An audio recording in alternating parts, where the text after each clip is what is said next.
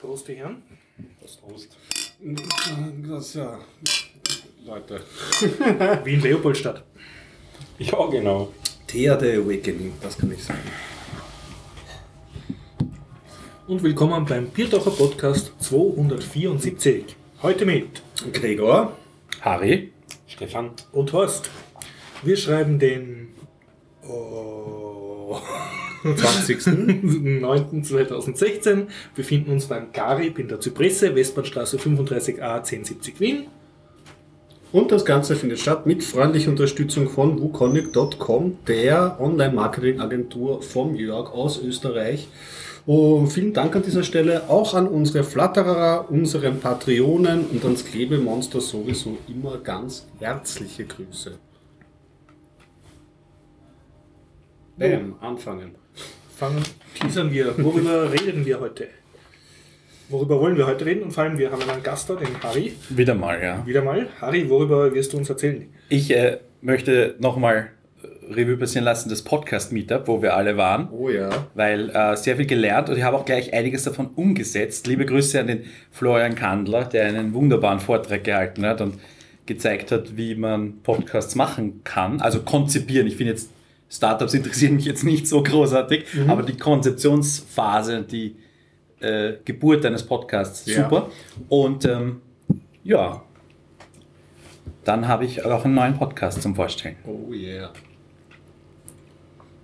Ja, ich habe auch noch einen Nachtrag zum, also einen Nachtrag äh, zum Podcast Meetup, weil ähm, es wurden ja verschiedene Podcasts auch dort vorgestellt in der Vorstellungsrunde und ich bin gerade so ein bisschen am Abarbeiten dieser ähm, Podcasts. Und einen davon, den Shock 2, möchte ich heute näher vorstellen. Ja. Und außerdem habe ich gespielt ähm, Thea, The Awakening und einen Film habe ich mir überraschenderweise auch angeschaut, nämlich ähm, Moonwalkers. Ein französischer Film, obwohl kann man eigentlich nicht so sagen, aber aus dem Jahr 2015. Ich habe nix. Du hast nichts? Ich habe nix Neues. Okay, ich war auch beim Podcast-Treffen und ich habe eine ganze Menge. Äh, Ich war bei einem äh, Digi Play Days und habe dort einige äh, Sachen gesehen, die sich mit um, spielerisch lernen und also, also äh, beschäftigen. Mhm. Und ähm, ich habe ein sehr fades Buch gelesen, das war so fad, dass ich es heute dem Stefan schenken möchte. Und äh, ich war beim Freude. Festival und auf einer Anti-TTIP und Zepter-Demo. Und äh, sonst habe ich ein paar kleinere Sachen gemacht. Gut. Start mal los. Jo, Stefan, du hast das Erzähl aus Organisatorenperspektive, das Revue. genau, du warst doch auch das- bei so einem Podcast-Meetup, Stefan. Was hast du das, gemacht? das ist gehostet. Ich Genau. habe moderiert. Ich habe moderiert. Ich habe besänftigt die Leute. Naja, Na, am Freitag haben wir das gemacht. War ganz nett. Wir haben 16 oder 17 Leute gehabt. Wir haben drei Vorträge gehabt. Wir haben dann eine längere Diskussion geführt über Logging, was dann in ein nettes Networking und einen hübschen Ausklang danach. Ja, das war so ein fließender. Übergang. Ja. Das ist ja nett, ja. Jupp, bin, bin sehr zufrieden, wie das Ganze gelaufen ist. Und jetzt arbeiten wir ziemlich an der Webseite, bauen die gerade Mhm. auf, sammeln die alten Sachen zusammen. Also, dass nicht Sachen nur noch rein. die Meetup.com Seite gibt, sondern eine eigene. Jupp, es gibt eine eigene Podcast. Domain, die heißt podcasterei.at. Mhm. Da gibt es auch schon eine rudimentäre Seite, aber wirklich äh, erzähle ich erst dann davon, wenn es halbwegs fertig ist und da arbeiten wir noch dran. Ich nehme an, die ist eine statische Webseite. Selbstverständlich. und dann hoffentlich die erste Adresse für alles mit Podcasts in Österreich. Ja? genau. Und hoffentlich auch die einzige Adresse. Wie weit ist dein Aufruf erfolgreich gewesen, dir OML, OPL-Dateien zu schicken? Also was die Anzahl der ein. Dateien angeht, ist es nicht so aufregend gewesen, aber was die Anzahl der Feeds in den Dateien angeht, Ja. habe ich äh, meine Meister im Podcast hören gefunden. Also ich bin, glaube ich, jetzt ein paar Monate mit Feedbasen beschäftigt. Mhm. Also ich bin sehr glücklich, was das angeht. Vor allem danke an den Ayuvo, der hat mir fa fast ein Wörterbuch da, also ein, ein, ein Dictionary gesch geschenkt. Hört er das ganze Internet ab. Der hört scheinbar das ganze Also er ist, das die, ist ein, ursuper. ein Dig Digital Hoarder quasi. Ja, Jemand, genau. der NSA nichts wegschmeißt. Und das sind echt sehr schön viele verschiedene Feeds und äh, damit kann ich hübsch meinen Parser trainieren, was ich jetzt Mhm, gerade mache. Mhm. Schlage hin und wieder mit dem Kopf gegen die Wand und gegen den Tisch, wenn ich dann feststehe, was die Feeds alles tun und wie ich ungeschickt programmiere dabei. Aber es macht Spaß. Wie war das Organisieren vom Podcast-Meetup? Wie viel Arbeit ist das? Was muss man da tun? Naja, das kommt darauf an, was man alles tun will. Wenn man Nein, das, Talk was du halten will, zusammengebracht hast, also wie, Dann- wie sehr hat dich das beschäftigt? Ähm, man muss einen Raum organisieren, man muss auf Meetup die Geschichte ankündigen, man muss, wenn man eine Domäne haben will, die Domäne übertragen. Das war die Hauptarbeit in der letzten Zeit. Ja, da haben wir ein bisschen gekämpft mit den Hostern, weil deutsche Hoster scheinen das nicht gewohnt zu sein, dass man dafür Auth-Codes braucht und die rücken die erst nach schriftlichen Genehmigungen heraus und so weiter. Das war ein bisschen mühselig. Ähm, man muss die Leute ein bisschen erinnern, dass sie auch wirklich kommen. Man muss sie ermutigen, dass sie Talks halten. Aber da haben sich Mhm. schon wieder Leute angekündigt für das Aha. nächste Mal. Also du hast schon wieder welche. Aha. Jupp. Ähm, Schaust du mich jetzt so an, weil du glaubst, ich hätte mich angekündigt? na. Achso, okay. Das, Aber ich habe mir gedacht, vielleicht kann man dich jetzt damit eine ganz gute Ja, genau. Ja, Ja, ich will auch, ich will auch. ich wüsste nicht über was. Also, Na, über deinen neuen Podcast. Ja, ja. ja, aber ich meine, jetzt nur Podcast vorstellen, finde ich ein bisschen Na, Nein, weil beim, beim Florian seinem Startup-Podcast, ich meine, das war schon auch Podcast-Vorstellung, aber diese ganze Entstehungsgeschichte war einfach dermaßen umfangreich und wie gesagt, da habe ich so viel mitgenommen daraus, dass ich sage, wenn ich diesen Zugang habe, dann kann ich was erzählen. Aber ich meine, meine Ge- Entstehungsgeschichte ist jetzt nicht so aufwendig. Ich meine, ich kann äh, halt sagen, dass ich aus vielen Podcasts gelernt habe und bei dem Podcast einfach viel mehr Aufwand getrieben habe, aber es wäre jetzt nichts mehr Neues. Ne? Weil ja, der Vortrag über diesen Startup-Podcast war sehr gut, da war viel Fleisch dran. Also Ist der auch, auch ihr, was aufgezeichnet hat worden? alles. Nein, aufgezeichnet ist nichts, war ein Protokoll. Ah, okay. haben wir. Oh, okay. Und dieses Protokoll wird dann veröffentlicht werden. Könnt ihr dann, weil da bin ich zu spät gekommen, könnt ihr über diesen Startup-Vortrag erzählen? Das war der mit dem weißen Camp, der den gehalten hat, ne? Der Typ. Das Quant habe ich mir nicht gemerkt. Schwarz- Ja, Den- er hatte, er schaut aus wie ein Betriebswirt. Ja. Äh, Das Nein. war der Name? Florian. Florian, okay, ja. Also es gab zwei Florians, die Vorträge gehalten Der eine haben. war der Flor- Florian Kandler und der andere war der Florian Linke. Simon. Ja, hat er auch noch im Namen. Achso, okay. Ja, der war auch interessant, der Podcast. Also das Projekt vor allem, der Podcast selber. anderen. Was war das der Ja, eine? Milestones, ähm, Startup Milestones oder Okay. Milestones Startup heißt er. Und er möchte, oder er hat zwei Folgen pro Woche. Mhm. Das ist schon mal beeindruckend. Auf Englisch. Äh, mit europäischen Gründern Bist du der, wo Und- kriegt er die alle her? ähm, aus seinem Netzwerk. Also er selber auch schon Mhm. öfters gegründet. Also er hat da die Expertise, Ja. hat jetzt offenbar die, die Ressourcen, äh, das zu machen. Und was ihm mir sehr gut gefallen hat, war, dass er gesagt hat, ähm, hat aus, aus, aus dem Ausland so mitgenommen eine gewisse Einstellung zum Helfen. Mhm. Dass man sich einfach gegenseitig hilft. Sehr gemein, das inkludiert, dass man die in Österreich nicht hat. Ähm, ja, viel, oder in, in Europa eher, glaube ich. Also ich weiß jetzt nicht, ob es auf Österreich, aber halt in, oder. Ähm, und das, dass er gesagt hat, das fand ich super. Die, er kann jetzt auf ein, äh, mit jemandem reden, er kann äh, jemandem Tipps geben, er kann coachen, Mentor sein, was auch immer. Aber wie kann er das skalieren? Wie kann er das größer machen? Und da war der Podcast irgendwie so die, ähm, dann, wo er dann gelandet ist. Ja, Das dass es- Netzwerkskalierungstool. ja, nein, das, das Informat mehr Leute erreichen ähm, und die gleiche oder eine ähnliche Mentorenleistung Mhm. erbringen und noch mehr Expertise einholen als die, die er selber hat. Mhm. Ähm, das, den Ansatz fand ich einfach toll. Also Mhm, ja. vom, vom äh, Danke, dass er das macht. Also, ähm, und wie gesagt, es gibt zwar so Startups und Gründer und, und ich habe da einen Podcast, den ich empfehlen kann, der sowas ähnliches ist, den habe ich ihm dann auch empfohlen. Der heißt Hack the Entrepreneur. Okay. So von einem, einem kanadischen Podcaster. Ähm, der macht drei pro Woche. Ja, also ich meine, der lebt, der lebt der davon, der macht auch noch ein paar andere. Also ähm, nur, dass man mal sieht, was geht und, und dieser äh, Typ, der Hack the Entrepreneur macht, der macht auch einen Podcast übers Podcast machen. Der heißt The Showrunner, ich nur empfehlen. Das, der Showrunner ist wiederum, also eigentlich ein Werbepodcast für einen Podcastmacher-Kurs.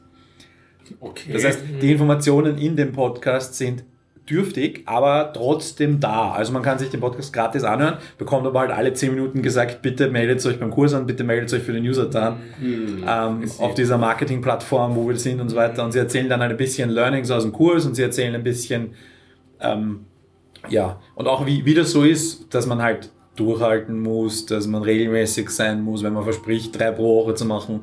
Auch dieser Johnny Nestor heißt er, ähm, hat äh, als Kanadier und der hat ähm, irgendwie so 30 aufgezeichnet, bevor er rausgegangen ist. Ja.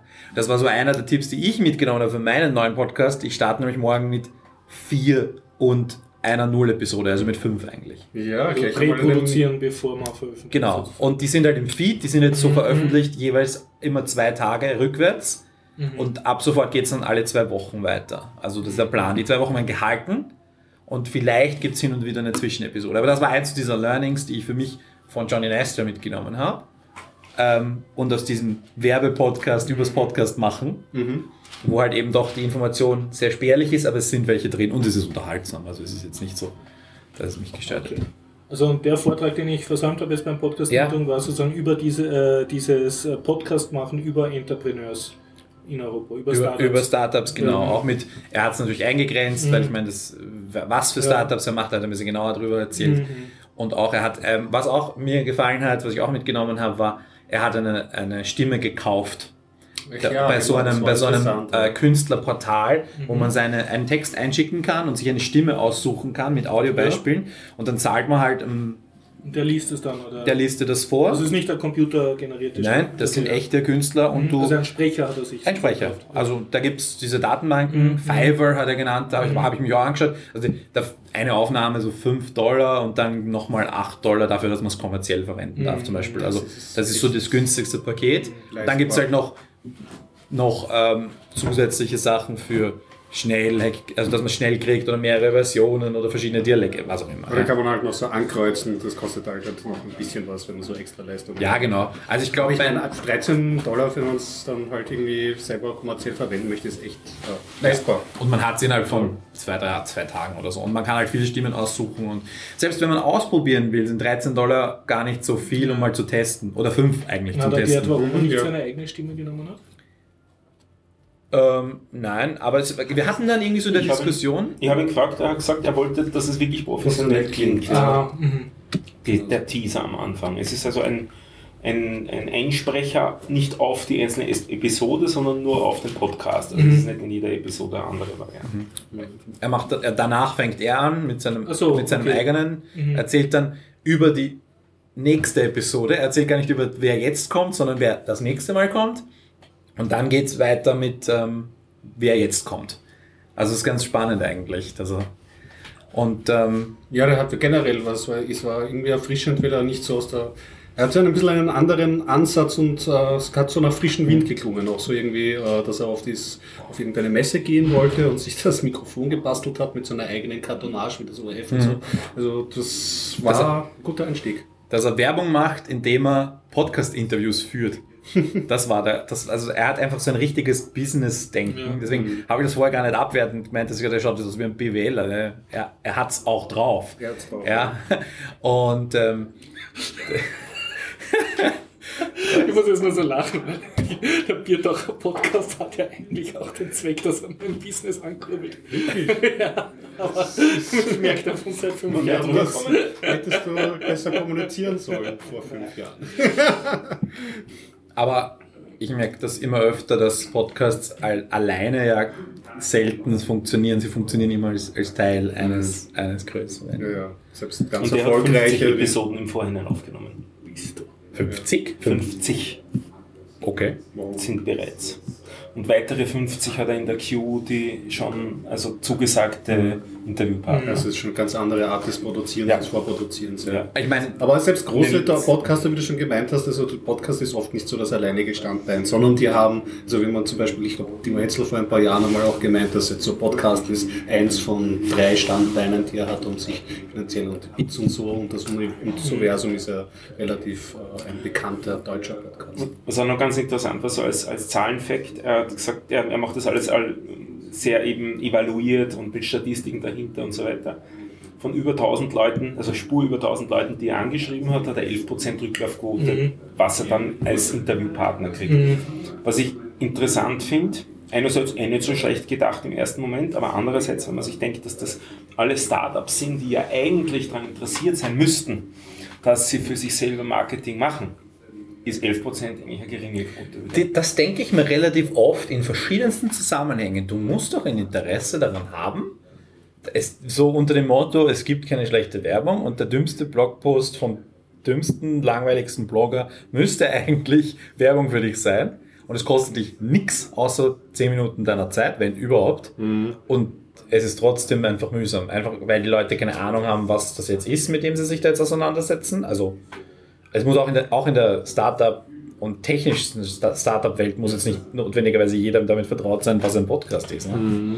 Zum Beispiel. Und dann sagen, was ist das? Und ich, dann diese Eitelkeiten, ich kann meine eigene Stimme nicht hören. Ja, ja, dann ich- brauchst du ja nicht anhören. Ne? Ja, stimmt, aber das, glaube ich, ist einer der, der also ist einer der großen Gründe, ähm, warum so wenig Rück, äh, Rücklaufquote sein könnte. ich Das ist meine Vermutung, weil ich glaube, so wirklich ähm, ins Mikro zu sprechen und da was zu publizieren und dann ähm, nämlich auch dabei zu bleiben. Bei, bei uns war es auch einige Male so, dass so im Nachhinein irgendwie dann auch gemeint wurde, na gut, möchte ich so nicht publi- publizieren.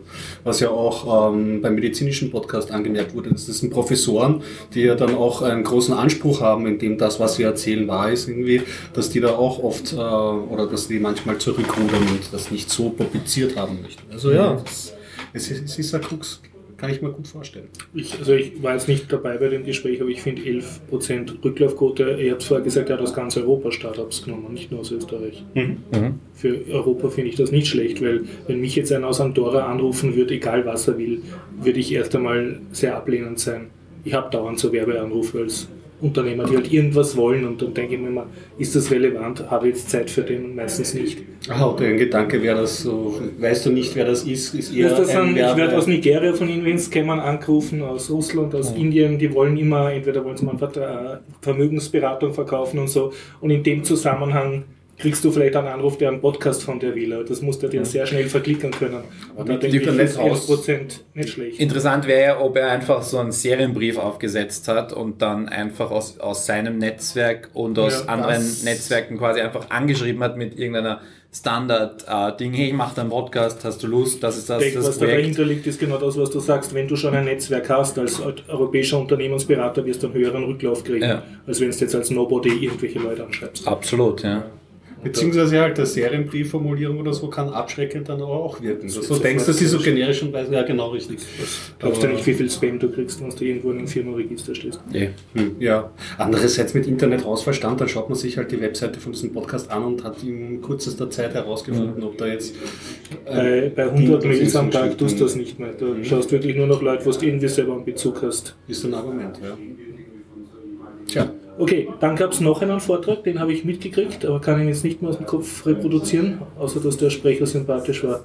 Der, ein zweiter Florian, der Ja. über, der Ja, auf der das- Med Medizinuni Uni Ja, das studiert. war der mit dem Medizin, mit genau mit Genau, mit diesen diesem medizinischen witzigen, Fällen. mit diesem ja, Dr. Hausfach da. Ja, ja. ja, genau. Ja, Genau. wo sie.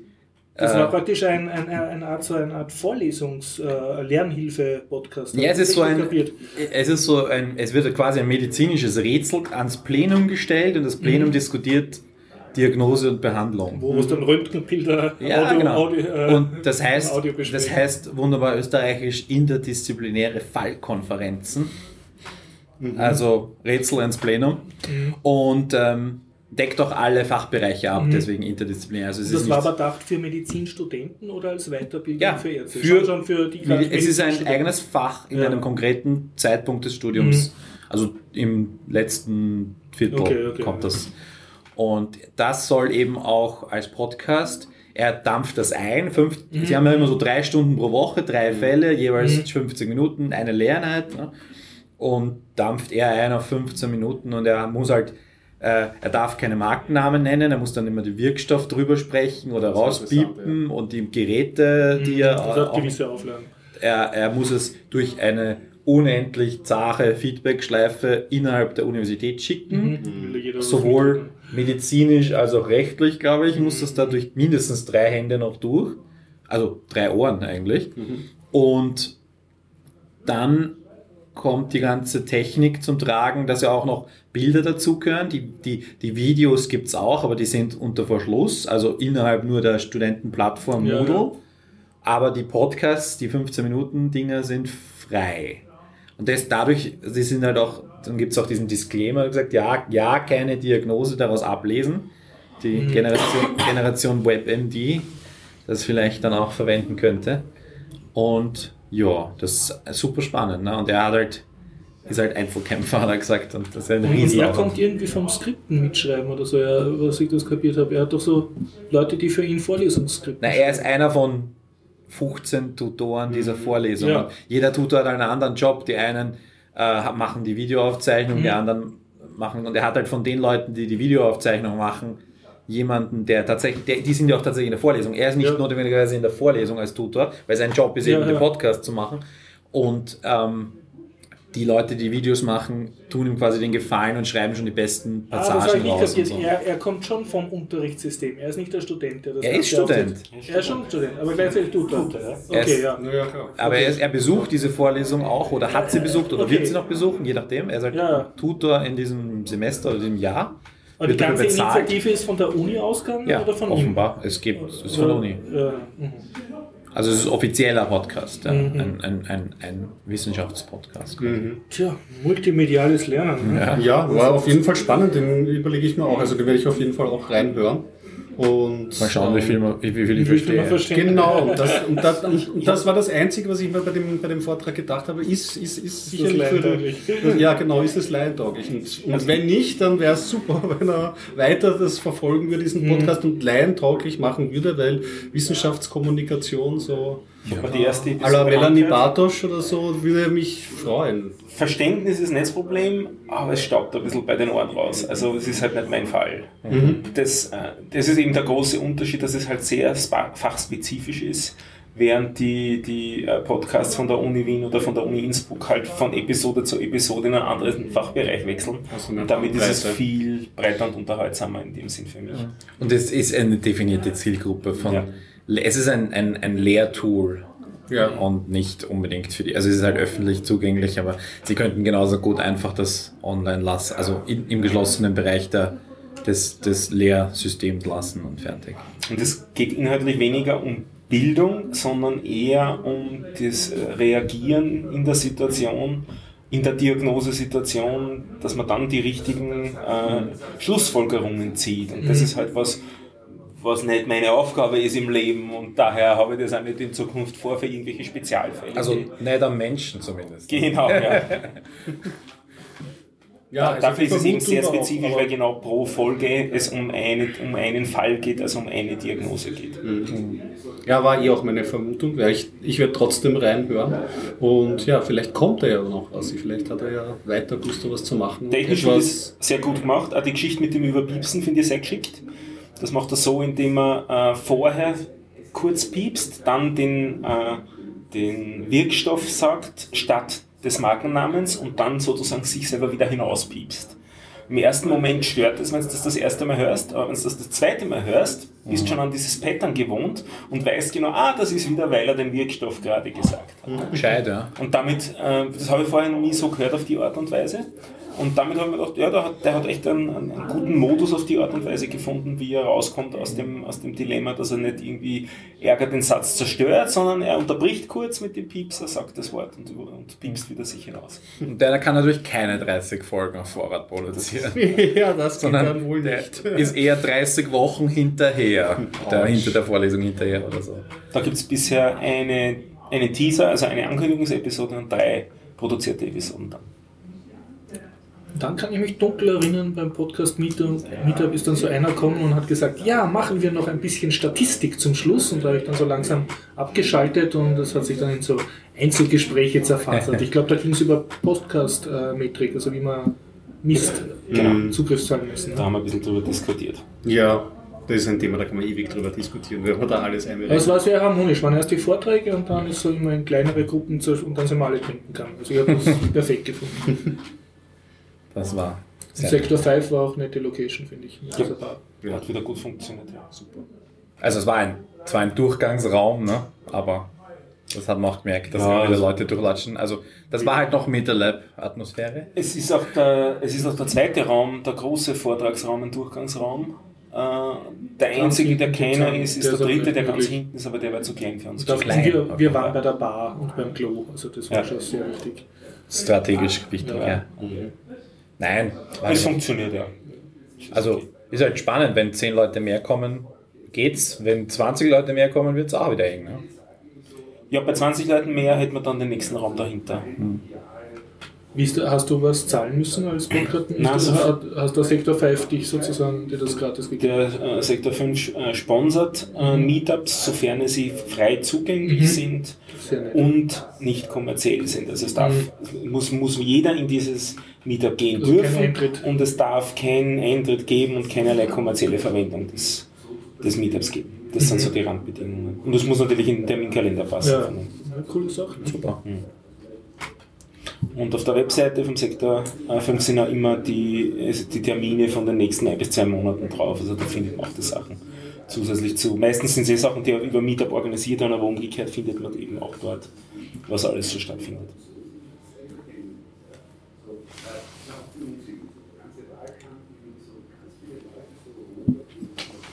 Draußen reden welche über Wahlkampf. Ja, Mach gleich weiter. ich Ja. kann ein bisschen was über Digi Play Days äh, reden und zwar deshalb, weil ich dort äh, Sektor 5 Leute getroffen habe und zwar nicht so knapp. Digi Play Days, habe ich nicht gewusst, ist etwas von der Julius Raab Stiftung. Ich habe auch nicht gewusst, dass die gibt. Das ist eine ÖVP-nahe Stiftung im äh, dritten Bezirk und haben ein sehr schönes, ähm, also sie haben einen praktisch einen Tag äh, bereitgestellt und soweit ich das verstanden habe, waren am Vormittag für Schülergruppen und Lehrer wurde so die Zukunft des digitalen Lernens gezeigt und am Nachmittag gab es so mehrere Tische, wo verschiedene Aussteller sich halt ausgestellt haben. Ich war einer davon, ähm, mit einem Kollegen zusammen habe ich einen Tisch gehabt und es gab aber ausgesprochen wenig Besuch am Nachmittag. Dann. Es war auch ein sehr schöner Tag, also da hat das Wetter ein bisschen dagegen gespielt. Und das Motto Digi Play Days, du hast schon gemeint, das ist So zwischen digital Lernen- Spielen, Lehrern, also eh ziemlich mein, mein Thema. Okay, also auch Programmieren, Vermitteln, aber auch spielend. Also ja, also so diese ganze Education Digital Schiene Mhm. war das. Also es sind diverse Think Tanks, die sich jetzt draufhauen auf das Thema, wie kann man Schule zukunftstauglich machen. Das, das war halt so der, Mhm. der größere Beweggrund. Und es war eine sehr interessante Mischung. Ich habe viele Fotos gemacht, werde ich alle in die Shownotes reinstellen. Und ähm, unter anderem habe ich die Code Ninjas getroffen, die entstehen eben auch aus dem Sektor 5, die machen so Programmierkurse für Erwachsene. Kommen aus Slowenien. Entstehen aus, würde ich nicht formulieren, in dieser Firma. Ja, ja, aber sie sind teilweise im Sektor 5 äh, beheimatet. Haben ein Büro dort. Ja, ja. Und die kenne ich auch von dort. Und ähm, was gab es noch? Etwas, die habe ich einmal sogar rezensiert im Podcast von einer äh, Spielekonferenz. Das ist aus Linz sind das Leute, die haben ein Brettspiel gemacht, das mit einer Smartphone-Unterstützung läuft. Das ist eine Hybrid aus Brettspiel und Computerspiel. Das mal heißt. Leaders oder Leaders the Game. Okay. Das ist ein Kriegsspiel eigentlich, also man spielt so einen Weltkrieg nach. Und äh, statt den Ereigniskarten tippst du dann auf dein Tablet und das macht dir dann im Hintergrund kompliziertere Würfel und liest da halt das Ereignis vor. Also du hast so kleine Armeeklötzchen verschieben auf einer Weltkarte und äh, würfeln und diverse Entscheidungen treffen, aber gleichzeitig schaust, reichst du halt das Tablet herum und kannst am Tablet dann auch so gewisse strategische Optionen machen, ob du jetzt mehr forscht oder irgendeinen Spionageangriff machst. Also so ein, ein wirklicher Ersatz Ein von Spielkarten eigentlich. Von Ja, diesen- ja. Die aber interaktiv auch sind. Und die aber auch dann mehr Mathematik drunter haben können. Also Was ist da die Education-Komponente davon? Nix, das war einfach ein elektronisches Spiel. Das hat da auch zusammenpasst. DJ Play, digitales Ah, Spiel. so, das war mal auch ohne Das war eher Lernaspekt, sozusagen ja. weniger Lernen. Ja. Es waren dort die, ähm, dass ich es jetzt richtig sage, Ludwig, das Physiklernspiel und die Firma dahinter, ich glaube, der ist noch Oasis oder irgendwas mit Opus. In den Shownotes bitte nachschauen. Der Ludwig ist ein berühmtes Physikspiel. Davon hast du schon erzählt, wo man so Experimente in einem genau. Sandkasten machen ja, kann. oder? ja und, und so physikalische Rätsel lösen muss, um, damit ein, eine Spielfigur weiterkommt und auch so Aber mit Zusammenhänge realistischer. Physik. Ja, ziemlich gut, äh, gut auch. Und da habe ich mit einem Entwickler dann getratscht. Ich habe leider kein Interview gemacht mit ihm, aber ähm, die haben halt das Geschäftsmodell, dass sozusagen ein Sponsor sagt, äh, so und so viele Schulen bekommen das. Okay. Und der Sponsor finanziert das dann auch. Und du kannst das, also wir machen jetzt gerade ein anderes Spiel, du kannst das äh, Spiel dann auch gar nicht kaufen, wenn du nicht in dieser exklusiven Alpha-Test-Gruppe drinnen bist. Also sie Versuchen da einiges. kaufen nicht über Steam, sondern verkaufen sozusagen an die Institution oder ein, an den Sponsor, der es dann wieder an, an diverse Institutionen vergibt. Das ist ein für, für als Spieleentwickler interessantes Geschäftsmodell. Äh, dann war eine Firma, die äh, hat, glaube ich, die, der ersten österreichischen gehört, die, es, da ging es um, ähm, dass Jugendliche mit Geld umgehen können, also lernen. Und die war praktisch so eine Art Museum, wo die Kinder eine App in die Hand kriegen, die Schulklassen, die in dem Museum rumlaufen. Und mit der App, das ist so eine Art virt- virtueller Einkaufswagen, können es dann halt Spielgeld ausgeben und Schulden machen. Aha. Also so ein Konsum, Konsumentenaufklärung. Ihr schaut mich alles sehr seltsam an. Werde ich noch halbwegs kohärent? Oder? Du redest eh voll okay, finde ich. Die, die Spielideen finde ich alle ein bisschen merkwürdig. Nein, also das ist also ein, wie gesagt, das gesellschaftliche Anliegen oder so ist es sozusagen äh, bewusst, Jugendverschuldung zu vermeiden. Ja. Ja, und dazu haben wir halt eine Institution gegründet, die natürlich von der ersten voll finanziert wird. Deswegen läuft das Spiel nur auf 800 Euro teuren Handys. So genau habe ich nicht gefragt. Aber anscheinend, äh, die Dame hat mir erklärt, die, die Schulklassen kommen da ganz gern her, weil das für die Lehrer halt praktisch ist, die gehen mit den Ah, Kindern. Habe ich aber vollkommen falsch verstanden, das Businessmodell von Banken bisher in meinem Leben. Ich habe eher gedacht, aber. Vielleicht ist Image da auch wichtig. Ja, aber. Und ja, halt auch interessant als Spieleentwickler, dass du sozusagen einen großen Sponsor hast, der sozusagen ein, ein Spiel entwickeln lässt für das werkseigene Museum oder für das werkseigene Kundenzentrum. Genau, ja. richtig. Und, aber äh, hast du das noch näher verfolgt, was passiert dann, wenn man verschuldet ist? Wird das Nein, äh, aber ich, ich weiß jetzt, wo die ist und ich weiß auch, es gibt einen Publikumstag, wo man auch äh, ohne, ähm, dass man, ohne dass man eine Schulklasse ist, darf man so als Familie oder interessierter? Mensch hin und kriegt dann auch diese volle Tour. Und, äh, Zeiten werde werde ich in die Shownotes schreiben, zumindest den Link. Ja, und ähm, das, äh, nicht das allerbeste, aber etwas, äh, was ich natürlich als Videogame-Nerd äh, habe ausprobieren müssen, ich konnte nicht daran vorbei, war, wie soll ich das jetzt beschreiben, äh, es war ein Virtual Reality Gleichgewichtstrainer. Und was Okay. ist das? Das ist, man stelle sich vor, eine auf zwei Achsen gelagerte Konstruktion. Die Konstruktion ist aus vier ähm, halbrunden Röhren bestanden, wo man die Knie und die Unterarme reingelegt hat. Und man äh, war dann sozusagen sehr labil gelagert und auf zwei Achsen voll schwenkbar. Stell dir eine Schaukel vor, eine Schaukel kannst du in einer Achse drehen. Und jetzt stell dir vor, dass die ganze Schaukel noch einmal in einer Art Gestell ist, wo es nach links und nach rechts auch noch kippen kann. Dann bist du in zwei Achsen Ja. ziemlich gut drehbar. Soweit klar? Ja? Ja. Und da hast du aber nicht ein Brett, wo du dich gescheit anhalten kannst, sondern du hast eben nur vier so Halbröhren, wo du die Knie reinlegst und die Unterarme. Du bist also so aufgestreckt und machst ein bisschen am Buckel und dann werden diese Schrauben gelockert und du bist plötzlich sehr instabil. Okay. Okay, aber was ist der Virtual Reality Teil Nein, da? jetzt kommt's. Das Ganze wäre schon so schlimm genug als Fitnesstrainer oder als, als Ja. Bespaßungsinstrument fürs Wohnzimmer, weil du halt sehr viel Geschick brauchst und sobald du dich ein bisschen falsch bewegst, ja, hängst du Kopf runter Mhm. in dieser Wippe drinnen und hast große Schwierigkeiten, da wieder rauszuklettern. Also es ist zum Glück nicht um 360 Grad drehbar, aber so ist schon mal schwierig genug. Ja? Und der Gag war jetzt, dass du, während du da drinnen bist, noch einmal so eine VR-Brille aufgesetzt kriegst und damit hast du dann eine Flugsimulation äh, steuern können, äh, wo du durch eine Berglandschaft fliegst. Und es waren Ah, sogar zwei schön. Laserkanonen drin, es hat angeblich so einen Modus gegeben, wo du ballern kannst. Und äh, ich äh, habe äh, zuerst mich lustig gemacht, dass andere Leute so kopfüber drinnen hängen und sich überhaupt nicht balancieren können. Dann habe ich das selber ausprobiert, Wumms hat's gemacht und ich habe schon so einen halben Kopfstand gemacht und bin mit hochroten Blutzern nach unten gehängt und die Füße waren oben und äh, ich will wieder raus. Und dann habe ich es halt geschafft, äh, durch wirklich minimale Bewegungen halbwegs so äh, nicht umzukippen. Also ich habe zitternd, es ist so wie wenn du auf einer sehr auf einem Eisenspitz balancierst. Ja. Mit einem Skateboard, stell dir vor. ja. und, und dann halt mit der VR-Brille habe ich dann so eine Berglandschaft gesehen und durch super vorsichtiges Kopfbewegen oder, oder Bewegen vom Körper habe ich dann sozusagen Flugbewegungen machen können und habe es geschafft, absichtlich in einen Berg reinzufliegen, wodurch das dann einen extremen Schock ausgelöst hat, weil plötzlich habe ich durch die VR-Brille wieder die echte Welt gesehen. Also der hat draußen ein Smartphone gehabt. Das war so eine Ah, Art okay. Cardboard-Konstruktion. Und das war dann halt extrem äh, verwirrend.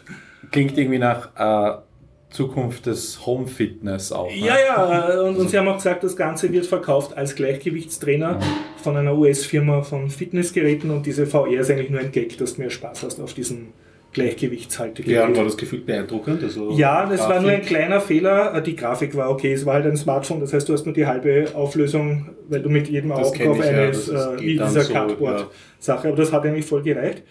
Und äh, das Einzige, ähm, da war wahrscheinlich, weil das schon den ganzen Tag bespielt wurde, dieses Gerät, hat die Eichung nicht mehr gestimmt. Das heißt, äh, ich habe den Kopf so ziemlich äh, in einem rechten Winkel, ich habe so nach rechts über meine Schulter geschaut, weil dort war, haben die Laserkanonen hingeschaut von dieser Flugdings. Ja? Also ich bin sozusagen, wie soll man das sagen, mit dem Kopf nach rechts Ja. herumgeflogen. Ja? Also das war nicht mehr ganz in Flugrichtung, sonst hätte es wahrscheinlich mehr Spaß gemacht. Dadurch habe ich mich dann noch vorsichtiger bewegt, als ich eh schon war. Aber ich habe das Gefühl gehabt, wenn, wenn man das einmal richtig drin hat und das Balancieren ein bisschen kann, kann man da sozusagen durch Körperverlagerung sehr coole Flugmanöver machen und hat extremen Spaß einfach. Dann warte ich auf das erste Star Wars Pod Racer Ja, ja, Spiel und ja. dann kaufe ich es mir. Der hat man jetzt so mit X-Wing durch einen Canyon düsen, Oh also ja. das, das wird damit schon sehr Spaß Ja, machen. schlecht ist er nicht geworden oder so. Nein, es ist halt nur peinlich, dass du nicht Gleichgewicht Oh, okay. halten kannst. Aber wer es nachbauen will, einfach auf eine Bierflasche am Boden stellen, einen Tisch nehmen, Nein. den Tisch umgekehrt auf die Bierflasche drauf tun, dass er gerade im Gleichgewicht ist und sich dann bäuchlings auf die Tischplatte legen und an den Pfosten anhalten und schauen, dass das Ganze Nein, Kinder, das macht ihr nicht zu Hause. Nur vom Schwierigkeits. No. Gregor schüttelt Kopf. Also, wenn das, was du in den letzten 20 Minuten die Zukunft vom österreichischen Bildungssystem ist, was du erzählt hast, das ist. Es war bei der ÖVP, das musst du Entschuldigung, es war. DigiPlay, es, es kam nicht einmal im Namen Education vor. Okay, gut, gut. Das habe ich zu sehr reininterpretiert, weil ich es hören wollte, Ja, wahrscheinlich. oder aber die Zukunft des Bildungssystems, da du jetzt nicht mehr Lehrer bist, muss zwangsläufig Muss bergab bergab gehen. Also da. Ja. das haben wir eh schon gehabt. Aber du hast auch einen eigenen Standort gehabt, oder? Ja, für den haben sich, äh, da, da überhaupt äh, die meisten Publikum waren die Aussteller selber, die sich halt gegenseitig besucht haben. Zweimal, wie ich dort war, hat sich eine Familie rein verirrt und da haben die Kinder sich dann halt an den nächstbesten Tisch gesetzt. Ich glaube eh von diesem Leaders Sportgame Mhm. und, und die haben dann auch kein großes Interesse gehabt. Und einmal ist eine Frau, na, sind schon ein paar Mal Leute an unserem Stand vorbeikommen. Hast du Equipment aufgebaut gehabt dort? Ich habe eine Python-Schlange aufgebaut habe und einen Laptop, den sich absolut null Personen angeschaut haben, auf dem diverse Sachen drin sind. Und ich habe versucht, äh, mit einem Kollegen halt äh, äh, Programmierseminare für Schulen schmackhaft zu machen. Mhm. Aber der, der Erfolg war relativ gering. Aber es war schon schön als Branchenschau sozusagen, was sich im Education Digital Markt Mhm. tut. Ja. Und ich war sehr beeindruckt von der Julius Raab Stiftung, also äh, weil die haben wesentlich mehr Leute als Aussteller, haben die junge, super gut gelaunte, super eifrige Leute gehabt, die so das nicht vorhandene Publikum begrüßt haben und gefragt haben, ob sie mir helfen können. Also die haben einfach so die Messearbeit gemacht. Die waren alle so gut drauf und dann habe ich gefragt, ja, wo habt ihr so viele Leute her? Ja, ja, die arbeiten da und so. Und dann haben wir gedacht, das gibt's nicht. Es gibt keinen Think, Tank in Österreich, der 50, 20-jährige Damen beschäftigt, die immer gut drauf sind. Das geht sich schon vom Durchsatz nicht aus. Ne? Das kann uns ein Jahr machen. Genau. Und nachher habe ich dann ein bisschen ein mehr näher verhört und der hat dann zugegeben, ja, äh, äh, also einige arbeiten das ganze Jahr dort und die anderen werden halt für die paar Tage angestellt. Ich wollte rauskriegen, ob die jetzt eine Eventagentur gemietet haben oder so. Aber anscheinend haben sie ein, na, sie haben behauptet, es ist keine Eventagentur, sondern es dürfte halt ein Netzwerk von Bekannten sein, die halt wissen, dass man da oft einen recht guten Studentenjob kriegt. Mhm. Und deshalb waren es wahrscheinlich auch alle gut drauf. ja, haben wir gedacht, ja, warum habe ich keinen Think Tank? Und ja, warum bin ich keine große? Wa- Und was ist das hier? Ich meine, Ja. Das ist der Biertaucher Podcast, wir sind zu viert und keiner von euch ist eine schöne Dame in einem weißen T-Shirt. aber wir sind alle Denker. Ja, ja. Der Stefan hat ein weißes? Hemd. Es Ja. wird langsam. Wobei ich jetzt heute schon vorgeschlagen habe, dass wir uns in Warmduscher umbenennen, nachdem wir nicht mehr im Freien sind jetzt bei uns. Warmduscher. Okay, also so viel zum Digi Play Days und ich kann es aber speziell, wenn man mit Kindern unterwegs ist und, und nichts Spezielles zu tun hat, äh, kann ich das sehr empfehlen, weil es doch ein, weil es viel zum Sehen gibt, also viele verschiedene Aussteller. Ah, da bitte. Ja, Gut. Mhm. Soll ich was zwischenwerfen? ja, weil sonst rede ich nonstop und ich habe so viele Themen. Ich habe was gespielt. Nein, ich habe zugeschaut beim Spielen. Gregor spielt, Gregor Ja. lässt spielen. Ja, genau. Es ist nicht mal Twitch aufdrehen, ist mir schon zu anstrengend. Ich kann auf der Couch in Richtung Klima starren. Ähm, es wurde Schaust du schon gespielt. einmal beim Fenster raus zum Nachbarn rüber, was die gerade so spielen? Oder? Ja, ich rufe ihn nur dazu, weiter links. es geht nicht. Highscore, springen. Ähm, ja, er, hat, ähm, es wurde gespielt Thea the Awakening. Ähm, das ist Thea, so wie die Margarine. Ja, Thea wie die Okay. Mutter, The Awakening. Und ist ein, Margarine. ein rundenbasierte Survival-Strategie, Rollen, Cardplay-Game. Also eh alles. Alles, ja, genau. Ähm, angesiedelt ähm, laut Eigenangabe in der slawischen Mythologie. Das drückt sich aber hauptsächlich, glaube ich, in den Namen aus, die dann so Dariusz und so eher. Ja, so, wer kennt so sie nicht, die großen slawischen Epen? ja, es ist ja. Also sie können uns da viel erzählen und das machen sie auch, aber das auf sehr angenehme Weise, weil du kriegst so Quests vorgesetzt ähm, als Text hauptsächlich und ähm, vorgelesen mit einer sehr angenehmen Stimme. Und ähm, so die Stories, die erzählt werden, sind so schon High Fantasy irgendwie, also sehr brave Geschichten, aber nicht unangenehm. Ja. Ich hatte ein bisschen Bauchweh, als dieses Spiel gekauft wurde, weil da war irgendwie so beim, beim Vorstellungsbild war irgendwie so eine Dame mit so weißen Augen aufge, ähm, irgendwie abgebildet und so, so wie man es aus diesen, weiß ich nicht, ähm, Magic the Gathering Posters und so findet, so reißerisch halt. Ja. Aber der grafische Stil, der dann im Spiel geboten wird, ist dann eher so klassisch ähm, gezeichnet mit Linien oder so von den Personen her. Und so die Weltkarte ist jetzt kein, keine riesige Augenweide, aber es bleibt alles irgendwie ähm, im angenehmen Bereich. Ja. Und das Spiel bietet eben mehrere Mechaniken. Eines davon ist absolutes Crafting und ähm, Micromanagement. Also mal vielleicht zur Grundstory. Du bist auf einer Welt, da wurde ein super Lebensbaum umgehackt von den Menschen und seitdem ist Ist so nach nordischer Sage. ist dunkel, du weißt eh, die sagen Ja, und okay. so, hm, ich darf es nicht so hinterfragen. ähm, da wurde umgehackt, seitdem sind äh, ganz schrecklich viele Monster unterwegs und du bist ähm, mehrere Personen, du spielst eigentlich ein Dorf. Ja? Und ähm, dieses Dorf, da leben ein paar Leute drinnen und das schickt auch Expeditionen, also verschiedene Partys raus, die das umgehende Land erforschen und dort Gegner erledigen können, aber auch auf Gebäude und mystische Personen treffen und das, der ganze, das Ganze, was dazugehört. Und da sammelst du einfach eine Unmenge an Items ein. Im Dorf kannst du zehn Gebäude bauen, die bringen dir, weiß ich nicht, äh, kannst du vielleicht andere Leute ausbilden Du baust du deine, verbesserst deine Basis. Genau, es geht bauen, verbessern und ganz viel halt, hast äh, Elemente von Holz wie, ich weiß nicht, Elfenknochen, Wildschweinknochen, was weiß ich. Und das kannst du dann kombinieren miteinander und dann kommen immer verschiedene Produkte raus. Also dieses typische Crafting-Ding. Und wenn gekämpft wird, dann wird das halt nicht so dargestellt auf einer Landkarte oder so, weil normal, wenn du auf der, ähm, ähm, auf der Welt klarscht hast, ist die typischen Sechsecke, wie du es kennst. Ja, Hexfelder, ja. Hexfelder, ja. ja.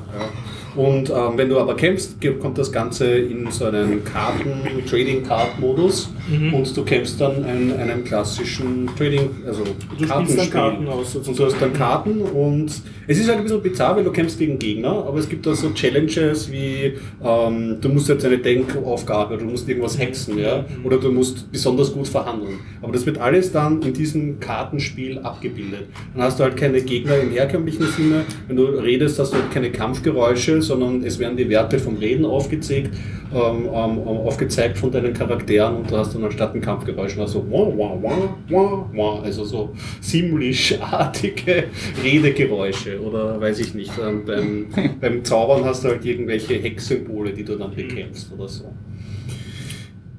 Und das Spiel, ja, Sollen wir mit der Lüftung was machen? da kann man eh nichts machen, äh, glaube ich. Also, Naja, mit einer Axt vielleicht. ja, richtig, aber nichts, was. Nichts was- Temporäres. ja.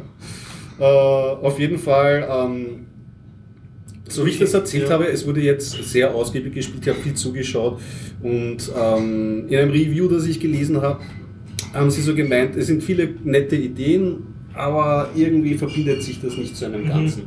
Und das kann ein Vor- und ein Nachteil sein. Einerseits bist du jetzt nicht so da bei dem Spiel und denkst, da, wow, Wahnsinn, und jetzt Mhm. auf zur nächsten Quest, weil du brauchst ewig lang fürs Micromanagement Mhm. und es geht sehr langsam voran. Aber mit dieser netten Erzählerstimme, dass du immer ein bisschen was zum Lesen hast, hat das so etwas herrlich belanglos Plätscherndes.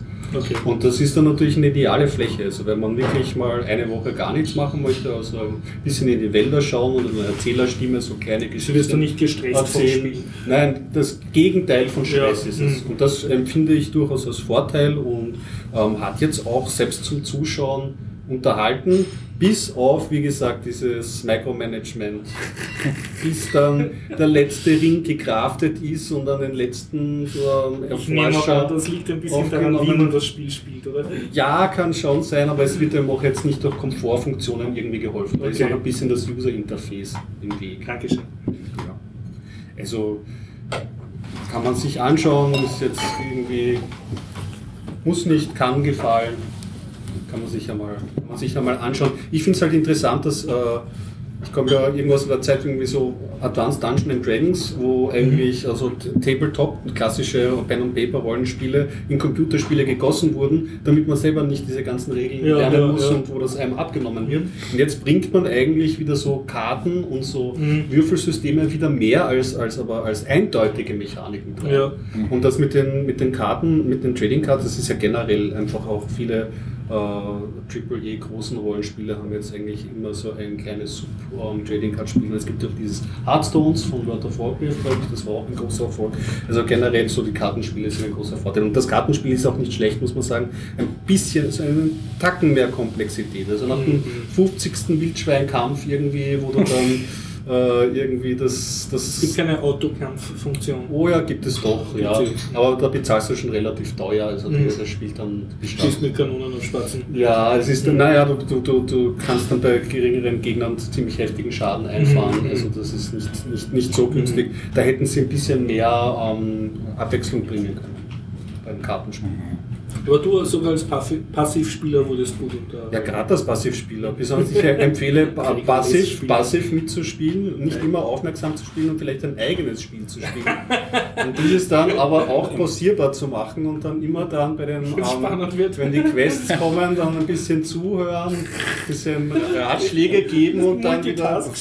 Das es hört sich an, als würde das irgendwann mal in einem Stadion stattfinden. und 50.000 Leute schauen zu, während fünf in der Mitte sitzen und das spielen. ja, Empfehle ich als Nebenspiel 2048. Kennst du das? Ja. So ein Schiebematte, äh, Schiebepuzzle. Yep. Also es ist ein 4x4 Schiebepuzzle, wo auf Mehr als 4x4, oder? Standard ist 4x4. Es gibt auch größere Ah, okay. Varianten, aber Standard ist 4x4. Und mit jedem Spielzug erscheinen zwei neue Zweier auf dem Feld. Und äh, man kann dann alle äh, Steinchen, die auf dem 4x4 sind, schieben zusammen. Und mehrere, zwei Zweier geben einen Vierer, zwei Vierer geben einen Achter, zwei Achter geben einen Wenn sie zusammenstoßen. Wenn sie Oh. zusammenstoßen und Okay. insgesamt ist eben das Ziel wenigstens 2048. Es ist aber nicht dabei limitiert, also du kannst auch unendlich lang weiterspielen. So als Jetzt Android-App und 2040. so macht so Spaß, wenn du kurz einmal auf einen Bus wartest. Ist das schiebt sich so hin. Du kannst immer nur in zwei, nein, vier Richtungen kannst schieben. Du kannst rauf, runter, links, rechts Ja. schieben. Ist das so wie diese früheren Puzzles, wo ein Teil fehlt? Nicht ganz Irgendwie so, ja. aber vom Gefühl schon. Aber- Aber gef gefühlt ja, Ja, aber, aber- es ist doch anders. Die Regeln sind halt anders, weil die Dinge, zwei gleiche, verschwinden in ein Teil mit der doppelten Zahl. Das ist die Idee dann beim Zusammenschieben. Mhm. Okay. Und wenn man nicht mehr schieben kann, hat man verloren. Also wenn man alle verbaut voll hat, sozusagen, schnell. Ja, dann hat man verloren. Es ist jetzt aber schon ein bisschen her, dass das total hot war, ne? das 2048. Äh, ja, so ein Jahr oder so. ja, so ein gutes Jahr wahrscheinlich. War da was ein bisschen in der Zeit lang. Gut. Schlecht. Ist der Trend an euch vorbeigegangen? Ich spiele am so Handy viele. gar nichts. Ich habe ein einziges Spiel installiert. Katan. Ähm, das, Die Siedler von Katan. genau, das, das Brettspiel spiele ich gegen Computer Nice. auf höchster Stufe und ja, ärgere mich immer. Und dann halt auch alle Varianten. Das, naja, naja, weil die Spiele auch ähm, unterschiedliche Strategien haben. Und wenn du dann zum Beispiel gegen jemanden spielst, der so ein Kartenkäufer ist, der hat dann jede Runde eine Ritterkarte und geht einfach am Sack und du klaut der jede Runde. Und irgendwann kommen, kommt er dann daher mit äh, diesen Monopolkarte, wo er alles klaut und so. Und ich habe gestern vorm Einschlafen gegen zwei Kartensammler gespielt. Und dann haben sie mir drei Runden hintereinander hatte ich irgendwie so ein großes Erzfeld und vier Erz gehabt und wollte die nächste Stadt bauen und sie haben mir drei Runden hintereinander Monopol Erz weggenommen. Arschlöcher. Ja, aber es ist halt, und es geht auf verschiedene Stufen. Also wird, ich spiele immer mit zwei gegen, also zu dritt immer, ähm, weil zu viert ist mir ein bisschen zu crowded am Feld. Und ich spiele auch immer mit einer großen Karte und auch so mit Seefahrererweiterung gibt es ja. Die Rittererweiterung mag ich nicht so, aber die Seefahrererweiterung, also auch mit Inseln und wenn man dann rüberfahrt, dass ein Zahlenchips verschieben kann, das, da bin ich dann auch immer garstig und also sie sind auch garstig und klauen. ja, und so. Ja, das ist gut. Aber 2048 kann ich sagen, also- ist eins der wenigen Spiele, das wirklich auf dem Handy Ja, weil, nein, bei dem funktioniert es auch gut. Also das ist, ich mag gern diese Klasse, ich schaue immer diese klassischen Brettspiele, ich bin auch bereit da, in dem Fall auch wieder Ravensburger oder so, 5 Euro zu zahlen oder so, weil es halt wirklich ein, ein zeitloses und, und Spiel ist, das einfach genial ist und nicht ohne Grund jeder kennt und jeder spielt und Wahnsinn, und, also, und also Brettspiel war Ja, ja, es ist- drauf und runter gespielt. ja, es ist einfach, ich mag auch das Kartenspiel total gern. Also Ja, das ich habe ich mit, das habe ich in der Familie hunderte Male gespielt. Da habe ich auch alle Sets und so. Also es ist halt einfach so die ein bisschen Magic halt, aber nicht ganz so wirklich mit mehr Bauen und halt in der Welt von Katan und auch mit diesem mit den Grafiken und, Mhm. und so, das ist einfach ganz lieb. Und ich mag, ja, Aber du spielst ausschließlich gegen Computergegner, wenn du jetzt. ich spiele ausschließlich gegen Computergegner, ja. Aber könnte man prinzipiell. Ich glaube, also es, ja, man äh, kann das Feld, äh, also man kann vier Spieler definieren und man kann definieren Computerspieler oder Personenspieler. Okay. Das heißt, du kannst das Handy einfach weiterreichen. Ah, dann- so, mit dem- Oder am Tablet halt einfach so mit Fingern spielen. Das geht. Ja, ja. Okay. Also ich weiß jetzt nicht, ob man das über mehrere Handys drüber Ja, genau, oder das über, wär- also ob man im gleich, ob man äh, lokal verbunden sein muss oder über das Internet, weiß ich nicht. Habe ich nicht probiert.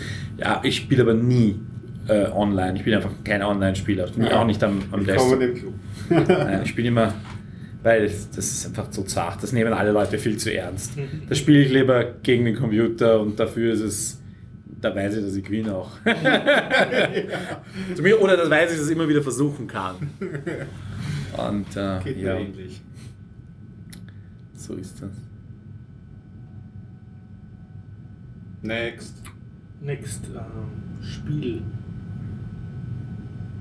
Ich war am Streetlife Festival in Wien. Wie?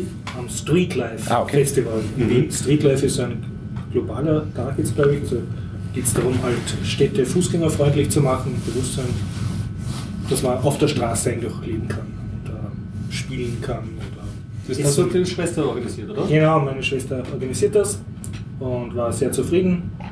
Ähm, und war recht schön, also die Babenberger Straße, das ist die, das letzte Stück, also die Verlängerung von der Maria-Hilfer-Straße zum Ring, wurde abgesperrt, zwei Tage lang autofrei gemacht, so Standeln aufgebaut Mhm. und trotz schlechtem Wetter waren extrem viele Leute dort Mhm. und haben eben gespielt oder gegessen oder waren auch so ein bisschen Verkaufsstandeln.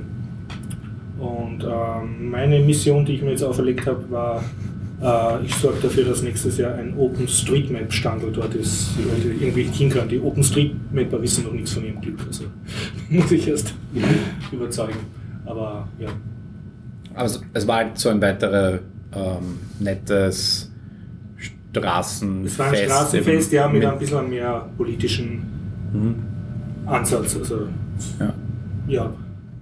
Nein, nö. Finde ich gut, dass ähm, Und, die, äh, zum, zum Entsetzen der Organisatorin äh, war dort ein ukrainischer, ähm, wie soll man sagen, äh, Sportler, der hat so ein riesiges Klettergerüst aufgebaut für Kinder. Mhm. Und dann hat er da sehr beeindruckende, eine Turnshow praktisch abgezogen. Also der Typ hat wirklich sehr starke, war sehr muskulös.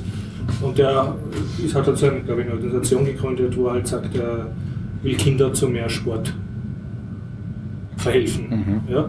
Und das Klettergerüst war halt so, ähm, wie soll man sagen, Selbst geschweißt. na, es war so aus Stangen zusammengebaut, das hat schon passt und sie haben unten sogar so ein paar Gummimatten hingelegt, aber äh, meine Schwester hat halt gesagt, der hat da jetzt mindestens mit dem Gerüst gegen 70 Auflagen verstoßen, was du alles nicht machen darfst in Österreich, weil es halt gewisse Regeln gibt, wie ein Gerüst auszusehen hat und die hat halt alle fröhlich ignoriert. Das Ding war so zwei bis drei Meter hoch. Die Kinder sind halt da wie Trauben im, Baum drinnen gehängt und äh, halt die Eltern geschaut. Und, und also der Typ war so, der also, äh, hat, ja, er hat sich einfach, hat da oben so eine Querstange gesehen, ein- rangeschaut und sich so raufgehandelt und oben, äh, ich versuche das zu beschreiben, er praktisch auf einem horizontalen Stangerl, das er nur mit den Fäusten hält, hat eine Liegestütze machen können. oh, Mhm. Das war aber über seinem Kopf, das Ding. Also er hat sich erstmal Mhm. raufgezogen und dann so ein paar Mal drüber rumdreht und Und dann. dann sich da auf ein, in der Luft schwebend. äh, ja, ja, also der war waagrecht in der Luft auf und, der, auf und der die, Stange. die Arme waren senkrecht Ja, auf der klingt- Stange. klingt nach äh, nicht oder gescheiterten Zirkusartisten. Ja, der hätte locker in einem Zirkus auftreten können, Mhm. ja. Und hat natürlich dadurch auch, ist gut angekommen bei den Kindern und Mhm. hat auch gut umgehen können. Also das war eine Attraktion. Und Weil du sagst politisch, Ja. was ist daran politisch? Ich meine einfach Ja. nur so Straßenfeste. Nein, äh, sie ist Fußgängerbeauftragte für Wien. Ne? Das Ah, politische Anliegen ist sozusagen äh, die Anliegen der Fußgänger zu vertreten Ah. gegenüber den einzelnen Bezirken oder den Behörden. Ja. Wien ist ja ist nicht viele Behörden, die auch zusammenarbeiten müssen oder sollen. Aber kein politisches Couleur dahinter oder was ist oder was Allgemeines. Also, Naja, man kann schon sagen, dass es den Job nicht gegeben hat, bevor die Grünen äh, in Okay. der Stadtregierung waren. Also das Grünlich. Grün, ja. Nein, aber ich, ich finde generell diese, diese, ob es jetzt Feste sind oder Ja. Festivals oder einfach nur Rasen am Ring oder sowas. Genau, das Rasen Äh, am Ring hätte stattfinden sollen. Auch an diesem Tag wurde aber auf Druck der Wirtschaftskammer Mhm. abgesagt. Weil ich finde es generell schon gut, dass wir da den, den, den Raum einfach nützen, weil wenn, wenn man Ja. drüber nachdenkt, wie viel, wie viel Raum da von zu wenigen ja. Leuten genutzt wird eigentlich. Und Dann Ja. dürfte man ja jetzt auch wieder Rasen am Ring.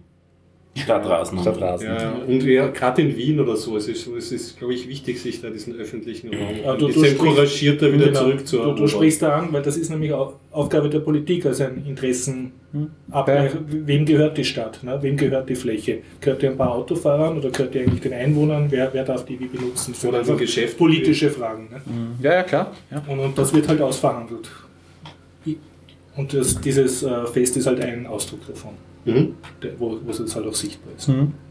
Musik und so hat es auch gegeben, oder? Es hat äh, ja eine große FM4-Bühne, glaube ich, gegeben. Mit, Oh, nice. äh, eins habe ich gefilmt, das war eine Silent Disco, da haben so den Leuten Kopfhörer aufgesetzt und die haben dann so herumgemoved. Schaut immer herrlich deppert Ja, aus. Ja. Vor allem, weil daneben welche waren, die nicht kapiert haben, worum es geht. Und, ja. Was hat es noch gegeben? Einen abgesperrten Bereich, da sind Rollstuhlfahrer herumgefahren, haben Fußball gespielt. Mhm. Dann hat es äh, Flüchtlinge gegeben, die haben so äh, Blumen und Visitenkarten verteilt. Da stand drauf, danke für die freundliche Aufnahme in Österreich. Das war so eine Aktion, dass sie sich bedankt haben, für die, dass sie in Österreich sind. Mhm. Was hat es noch gegeben? Ähm, Ziehharmonikaspieler. Ja. Gibt es aber auch ohne dem Anlass an der äh, Marie-Hilfer-Straße. Und ja, ähm, ich habe es versucht, ein bisschen zu Fotos zu machen und zu filmen. Also sehr viele verschiedene Standorte. Natürlich auch von diversen Initiativen und Mhm. Theatergruppe zum Beispiel hat auch einen Stand gehabt. Und gleichzeitig war ähm, die Anti-Tip, Anti-Zeta-Demo und dort hat ein Bekannter von uns geredet, nämlich der Thomas Lohninger. Ah ja, super. Hat sehr viel Applaus gekriegt auch. Äh, Das, die ging vom Karlsplatz zur Hofberg und ist eben auch vorbeigegangen an dem Open Mhm. Street Life Festival. Dadurch sich das dann ein bisschen überschnitten. Also Thomas Lohninger, der mitverantwortlich ist Mr. für Datenschutz. Ja, Mr. Genau. AK Vorrat und Ja. Mr. Mhm. Netzneutralität. Und genau das hat er auch angesprochen vor mehreren tausend Leuten, die sich schon gesammelt haben am Karlsplatz. Mhm. Hat er gemeint, dass diese Abkommen eben für den europäischen Datenschutz schlecht sind. Mhm. Ja, Und eben darauf noch einmal hingewiesen. okay. Und im Nachhinein äh, habe ich jetzt gelesen, also das war zum Zeitpunkt, wo die Demo war, noch nicht absehbar, aber kurz darauf waren zwei Meldungen in der Zeitung, dass die deutsche SPD äh, wurde vom Sig Sigmar Gabriel dahingegen, ge dahingehend gedrängt, dass sie CETA akzeptiert, dieses Trading Agreement mit Kanada. Okay. Und die österreichische SPÖ hat eine Mitgliederbefragung gemacht und da ist rausgekommen, dass die Mehrheit der SPÖ-Mitglieder das ablehnt und dadurch sozusagen auch Einfluss auf die Bundesregierung Mhm. ausübt. Und mein Eindruck war, wie ich die Demo gesehen habe, dass das Abkommen nicht durchkommen wird und das haben auch viele Redner darauf hingewiesen. Die haben diverse Tafeln gehalten, wo die ganzen Namen, die wir schon wieder vergessen haben, ACTA und wie sie alle heißen, diese ganzen Abkommen, wo man auch uns gesagt hat, ihr habt keine Chance, das ist jetzt durch, das ist schon beschlossen, ihr habt das jetzt zu akzeptieren und ich sehe meinen politischen Widerstand gescheitert. Und das Politik funktioniert halt so, dass du den Widerstand auch machen musst. Damit sprichst du an, dass es auf jeden Fall nie vergebene Liebesmühe Ja, ist, auf die Straße zu gehen, genau, auch ja. wenn es jetzt Und das ist halt ein, ein politischer geht, Prozess. Ja. Mhm. Dieser politische Prozess äh, war da eben, hat stattgefunden. Das war ja nicht nur in Wien, das war eine europaweite Aktion. Und das TTIP-Abkommen, also das mit Amerika, äh, mit den USA, dürfte ziemlich schon kaputt sein. Das wird wahrscheinlich wie ein Zombie in ein paar Monaten unter einem anderen Namen wiederkommen. Und dann geht das Ganze von vorne los. Und das mit äh, CETA, also mein Eindruck war, dass das jetzt auch nicht, äh, keine große Zukunft hat. Hm. Aber man wird das sehen. Ich kann nur dazu aufrufen, halt äh, am Ball dran zu bleiben, sich zu Okay. informieren und sich politisch zu engagieren. Tut's ihr wieder, sonst ergehe ich mich über die Nachwahl im 10. Bezirk. Ja, die passt hier ganz gut drauf. Weil die ist theoretisch eine Option, dass wir sowas wie die Marieferstraße noch einmal kriegen in Wien. Ja. Nämlich mit der Praterstraße. Für die gibt es auch ein alternatives Verkehrskonzept, Mhm. das heuer oder letztes Jahr, ich glaube heuer, herausgekommen ist, das Konzept herausgebracht worden ist von den Grünen und dann abgelehnt worden ist vom Bezirk, der ja zurzeit noch rot ist. Und jetzt hat es Nachwahl gegeben für die Bezirksratswahlen im zweiten Bezirk, nachdem dort ähm, Einspruch erhoben worden ist Von der FPÖ. von der FPÖ, die ganz knapp Dritte geworden sind bei der ursprünglichen Wahl, vor über einem Jahr sogar war die. Bezirksratwahl 2015 war das, Yep. ja. Ich glaube, die war im März. Ich meine, die-. Die große Veränderung war ja, dass 10% von der SPÖ zu den Grünen gewandert sind und alle anderen Parteien haben ein bisschen verloren, ein bisschen gewonnen. Also es ist nicht so, gra- die haben alle ihre gleiche, die Sitze behalten. Du redest vom? Ergebnis. Vom Ergebnis, ja. Also das war eigentlich das einzige gravierende Änderung war, Naja, dass diese 10% sich gedreht haben und meine Frage ist, als jemand, der dort nicht wohnt, warum? Durch die Änderung der Wahlbeteiligung hauptsächlich. Okay. Ja, ich habe auch eine Theorie. Aber es hat sich entschieden, es geändert. Der Bezirksvorsteher Ja, ja, ist dadurch klar. von den Roten zu Okay. den Grünen gewandert. Und Ja. das ist das, was der Stefan gerade anspricht, das hat natürlich enorme Auswirkungen. Der beste Witz, den ich gelesen habe, war ja, dass ursprünglich ging es ja um den Vizebezirksvorsteher und das haben die Genau. Grünen wieder nicht geschafft, ihn zu kriegen. so, ja. Das stimmt in gewissem Sinne. Ja. Das war gut. Zu der Begründung natürlich, die Wahlbeteiligung ist extrem gesunken, Mhm. auf, glaube ich, unter, knapp unter 40 Prozent jetzt schon. Ne? Äh, rund ein Drittel, also ich glaube 33 Ja, oder ja. 34 Prozent nur. Und äh, da waren die Grünen natürlich sehr motiviert Mhm.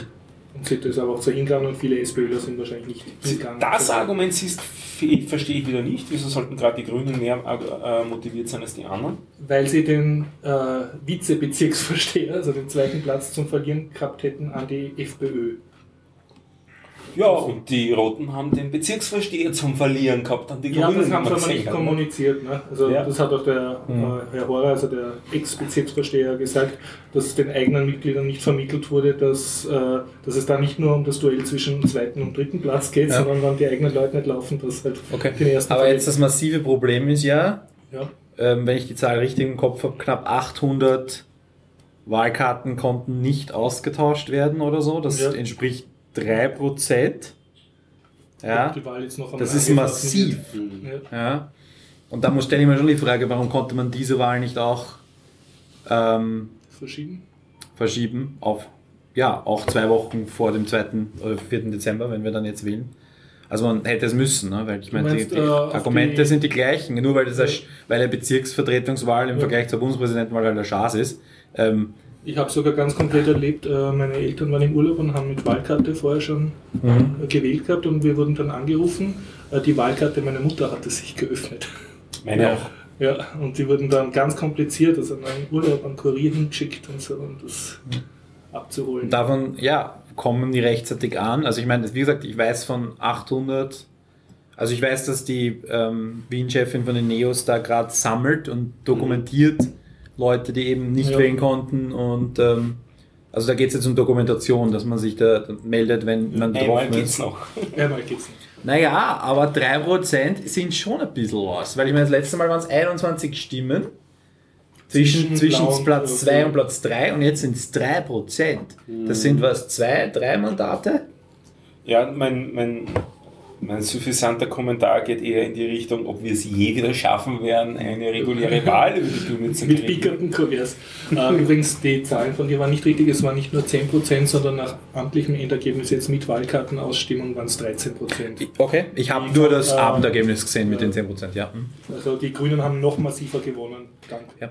dank Äh, weitere Theorie, warum die FPÖ nicht so gut war, ist, dass die ganzen Plakate bei mir im 20. stehen.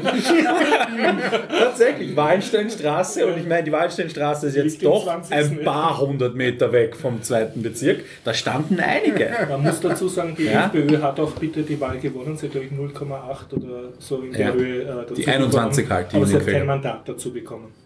Sie hat ein paar Pro, äh, Zehntel Prozent Ich glaube, die dazu gewonnen, äh, Neos. Neos, Anders und ÖVP und FPÖ hat niemand ein Mandat plus oder minus. Die sind alle die gleich haben, geblieben. Ja. Ja, Sehr spannend eigentlich. ja. Das, also die, die Mandatsänderungen waren rein von der, also von der SPÖ Mhm. zu den Grünen.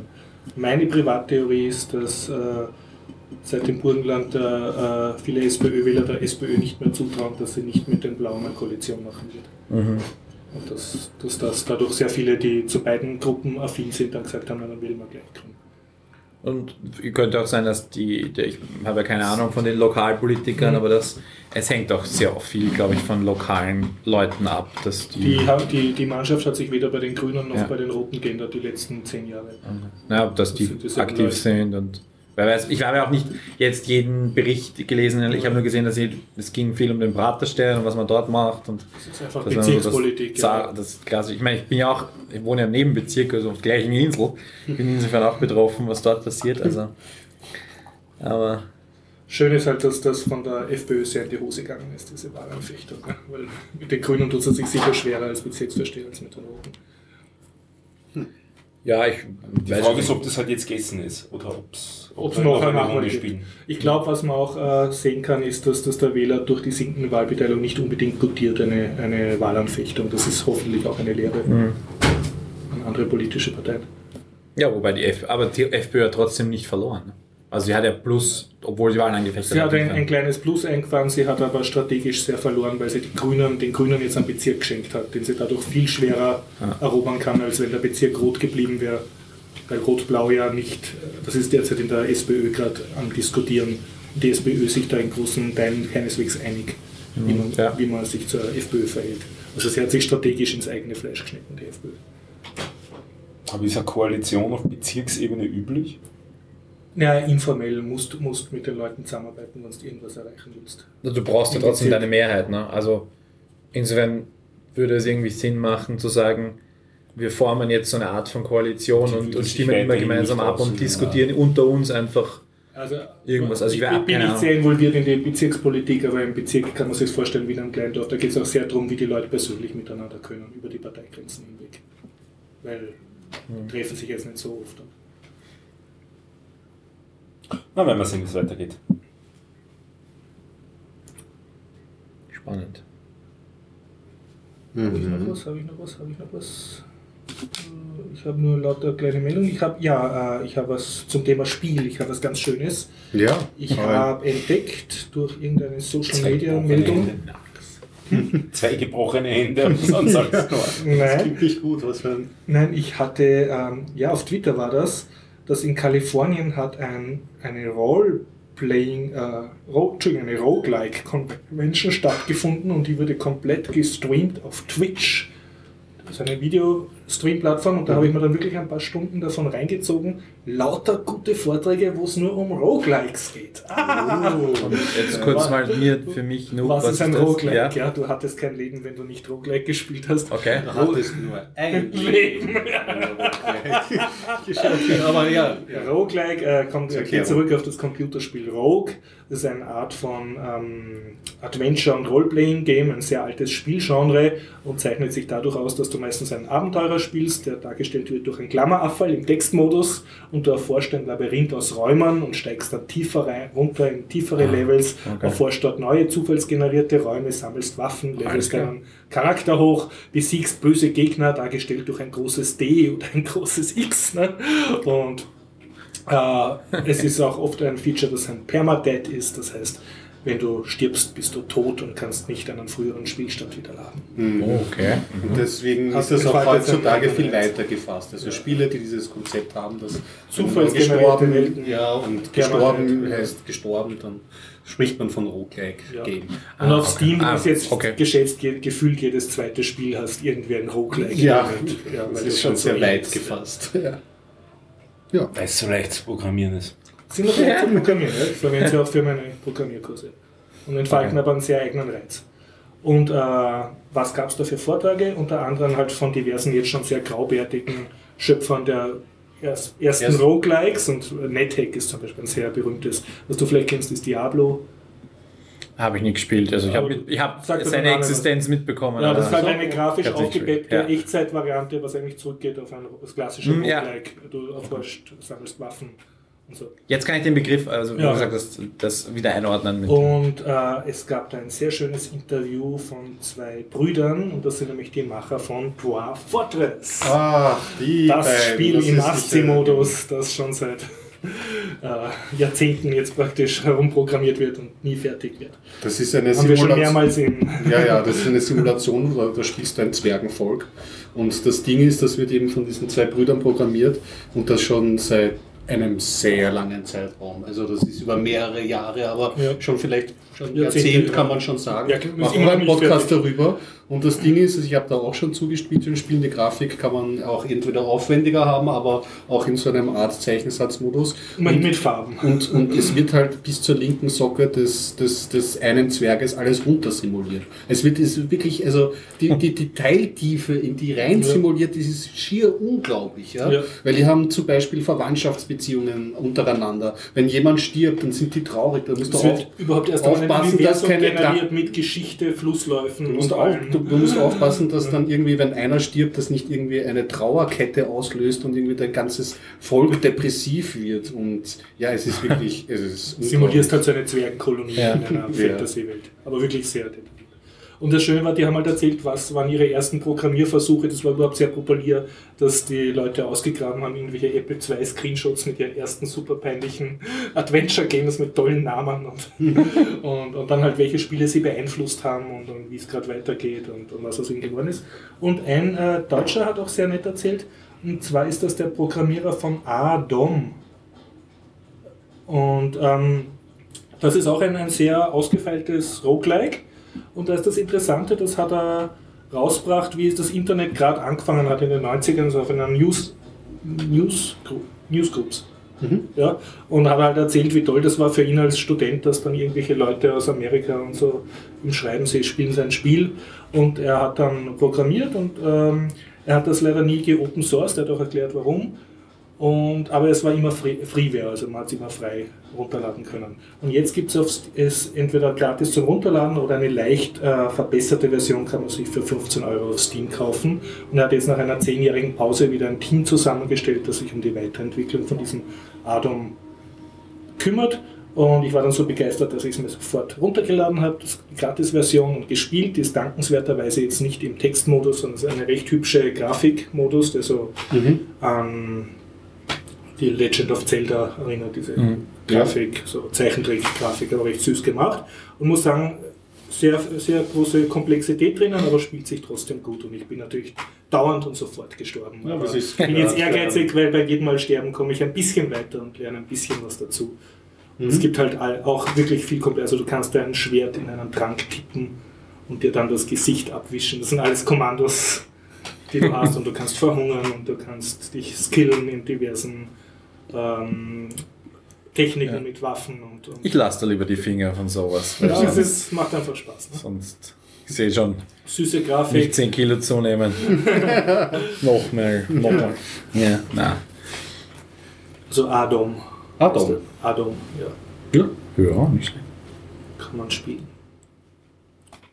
Ja, ich kann auch meinen Podcast vorstellen. Ja, ich, ja, ich habe ja vorher, ich, nein, ich habe das vorher nicht erzählt, weil ich habe so, so viel geredet gehabt und wollte dann nicht äh, die ganze Zeit. Kann man sich eine Pause Ähm, Genau, Zweiteiler. Ja, ich bin der Freund der Serien, ja.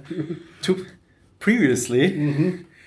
Äh, ja, also morgen, also von heute aus gesehen morgen, wer, Sie wann auch immer das hört, am, am Mittwoch, den die Tage. 21. Ja. startet, startete mein neuer Podcast.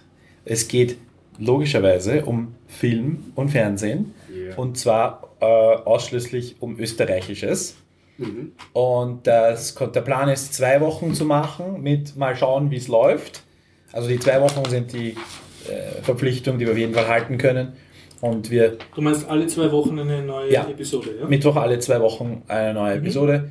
Ähm, wir haben auch schon die nächsten Episoden geplant. Wir können sie noch nicht aufzeichnen, weil Dinge, die wir besprechen wollen, erst laufen werden, entweder im Fernsehen oder im Kino oder stattfinden werden, weil wir reden nicht nur über Film und Fe- also Filme und Fernsehserien, sondern auch über Institutionen, über Plattformen, Events. Ähm, die ersten Folgen sind Hotel Rock'n'Roll, Hm. Ah, als Film, Limit als Plattform, Cop Stories als Serie und die erste offizielle Episode, Episode 4, die also äh, jetzt die, mit der wir quasi herausgehen, offiziell ist Kinos in Wien. weil der Hannes, mein äh, Kollege, mit dem ich den Podcast gemeinsam mache, der ist Tiroler und jetzt nach Wien gezogen, nämlich in das Zimmer mir gegenüber. also ist auch mein, mein WG-Kollege und ähm, äh, quasi so, wo gibt es die guten Kinos?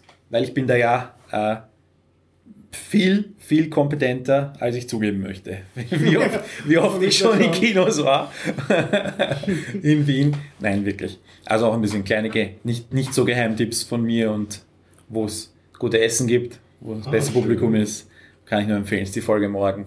Also das ist so die Bandbreite, die wir abdecken Wie wollen. heißt dein Podcast? Der Podcast heißt, jetzt kommt, Brutto Filmlandsprodukt.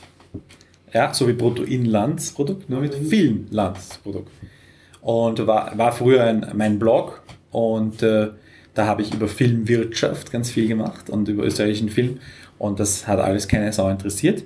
Und jetzt machen wir diesen Podcast und ich habe jetzt die letzten Tage damit verbracht, die Seite zu machen, die Podcasts zu schneiden. Ähm, wir, der Hannes wohnt seit äh, acht Tagen bei mir und in diesen acht Tagen haben wir diese haben wir vier volle und eine Null-Episode aufgenommen, äh, uns Musik überlegt, ähm, uns Themen überlegt, alles Mögliche gemacht und gemeinsam Hot- Hotel Rock'n'Roll angeschaut. Ja. Also es war wirklich eine sehr intensive Woche gerade. Ich bin jetzt froh, dass ich jetzt wieder jetzt in diesen zwei Wochen Rhythmus. Wir haben beide heute schon gesagt, was machen wir? Uns ist langweilig. Ja. Ich habe heute noch einige technische Probleme, den ganzen Tag mit technischen Problemen gekämpft und wollte den Computer schon mehrmals aus dem Fenster schmeißen.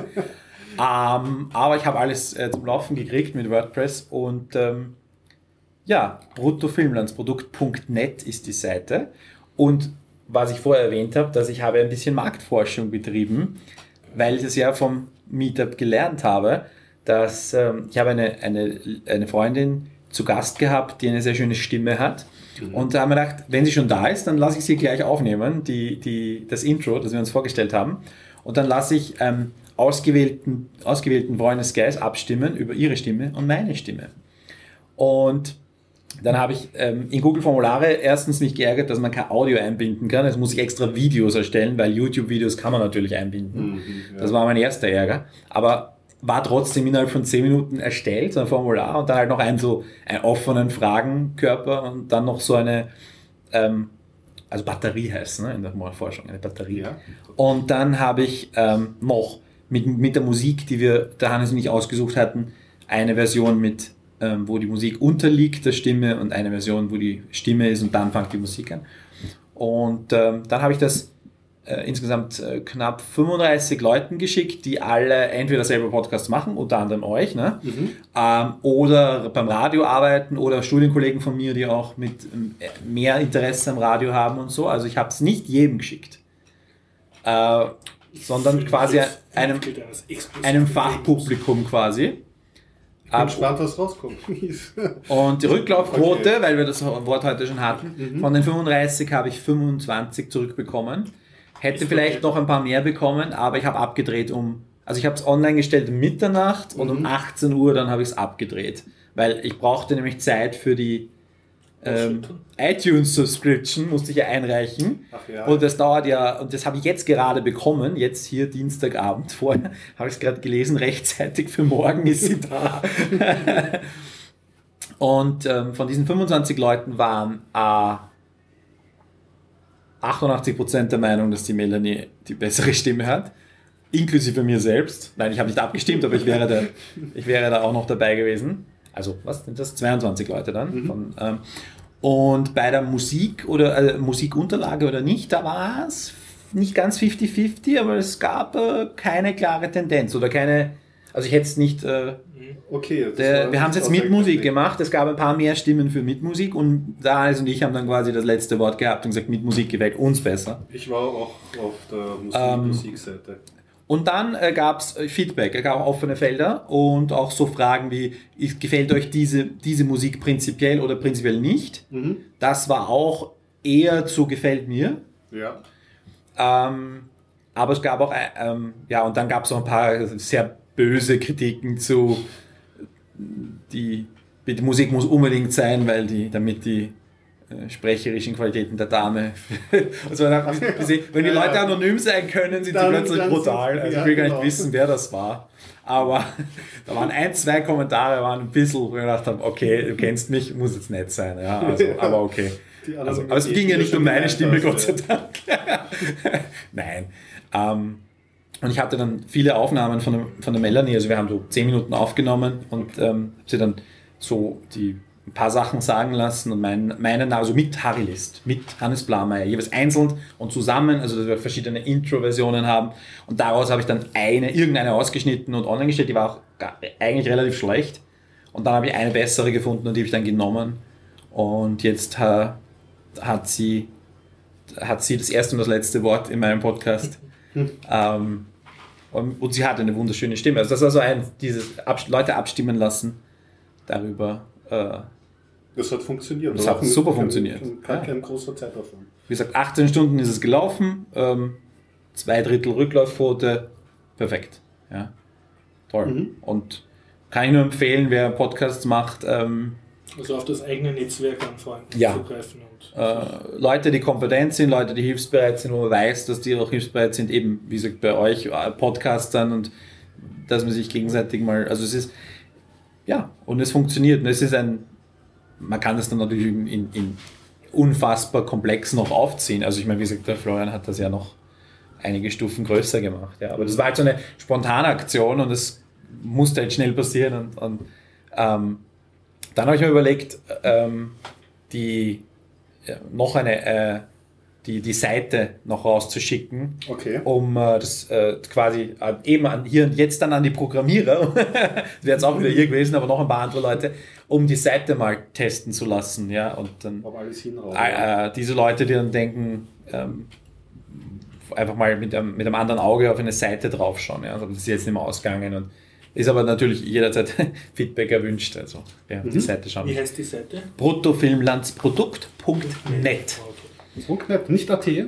Nein, ursprünglich wollte ich, also wenn es das damals schon gegeben hätte, hätte ich Punkt .netto haben wollen. Ach, schön. Aber das gab es damals. Was waren diese freien noch nicht möglich. Ja. Deswegen habe ich dann net genommen. Und ich habe ja immer überlegt, soll ich Punkt .at nehmen. Ja gut, ich freue mich Ja. drauf. Erstens, weil Nische österreichisch äh, Film gibt genug her und gibt es noch nicht. Der Und Podcast wird auch- Feed haben, also nicht nur über iTunes. Ja, ja, ist, Also, äh, ist, äh, Feed ist da. Per E-Mail kann man abonnieren. Ich, läuft bei mir auf PowerPress, Blueberry PowerPress. Mhm. Also Portl äh, da gab's, ich habe mit dem Erfahrung, weil mein anderer Podcast bei Fortsetzung.tv läuft auch damit. Und läuft reibungslos und hosten tue ich ja auf archive.org. dass ich äh, nehme ich dann das MP3-Link von dort und binde ihn in die jeweilige Episode einfach ein. Und das Blueberry macht dann den Sind Feed die daraus. Downloadraten dort okay zurzeit? Die Geschwindigkeiten, keine Ahnung, für, den, für das, was ich habe. Also ich finde schon, aber das musst du mir dann sagen, muss man testen, wie auch immer. Also, weil, gemacht. also ich wüsste jetzt nicht, wie ich das testen sollte. Einfach mit einem Feedreader, sprich mit einer App abonnieren und schauen, wie lange man braucht zum Runterladen von einer Episode. Ich habe irgendwie so dunkle Erinnerungen von wegen Modemgeschwindigkeiten bei archive.org, aber ich weiß nicht, wie lange das her ist. Also ich, ich, ich, ich höre ja meine eigenen Fortsetzungen-Podcasts und meine anderen und von den Kollegen auch und da wäre es jetzt nicht so, dass Die sind auch bei auf archive.org. Ja, diesen, ha- das, daher habe ich das. Ja. Aufgefallen, ja. Also, Was bei Archive nicht geht, das haben wir ja schon diskutiert, also dass du die von einem User nicht einen Feed haben kannst, dass du quasi einen Feed in Archive drin hast. Aber Archive macht dir ein, ein automatisches Org. Also ich könnte auch noch das Org holen, ohne dass ich das machen müsste, wenn das geht, einen zweiten Feed zu machen. Also nicht über Blueberry. Oder ich glaube, über Blueberry wird es schon gehen. Du brauchst einen extra Feed für so. Ich glaube, Blueberry würde das sogar anbieten, dass ich noch einen extra Feed mache für Org. sich die, die Free Ähm, und das Theme, das ich habe, das ist super cool. Da möchte ich unbedingt einen Shoutout an diesen jungen Schweden, glaube ich, der das, Produ der das macht. Das heißt Human, aber mit UE, Human. Und ähm, das ist super customizable und gratis. und äh, wirklich toll. ein Word, äh, WordPress, WordPress-Theme, ja. Und ähm, das, also ich bin ja echt immer so wählerisch gewesen. Ich habe, glaube ich, mit meinem Blog immer alle zwei Tage Theme gewechselt. Einfach weil ich so, ah, ich mal konnte, ich, ich bin da nicht zufrieden. Aber jetzt finde ich es gerade super. Und ich habe noch Platz frei für Widgets und so weiter. Und habe mir gedacht, ich mache auf jeden Fall eine kleine Blogschau. Das heißt, ich brauche ein quadratisches Foto von Penguin hier. Ah, Bitte. Bildacher, wir haben ja genug.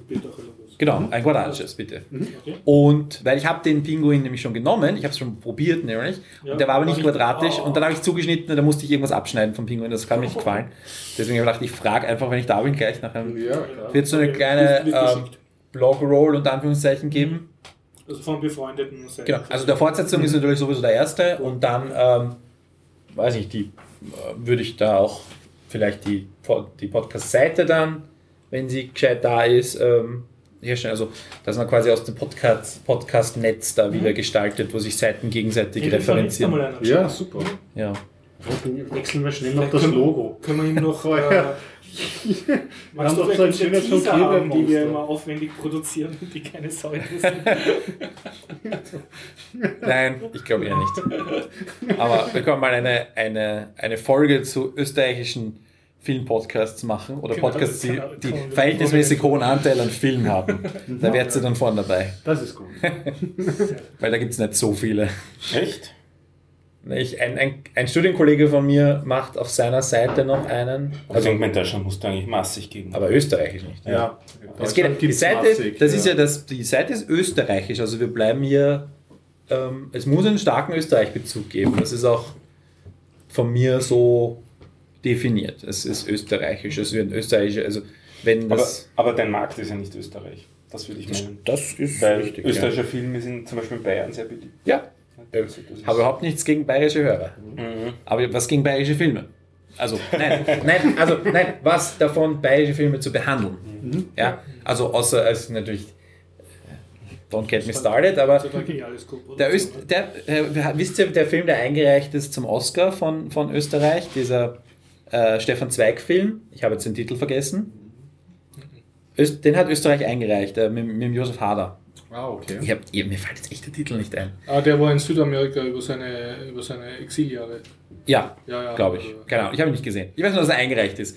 Und dann gab es die Liste zum österreichischen Filmpreis. Ne? Der österreichische Filmpreis, der definiert, was ein österreichischer Film ist. Aber das Komitee, das ausgewählt hat, welchen Film wir einreichen, hat andere Kriterien. Und jetzt ist dieser Film beim österreichischen Filmpreis auf der Liste.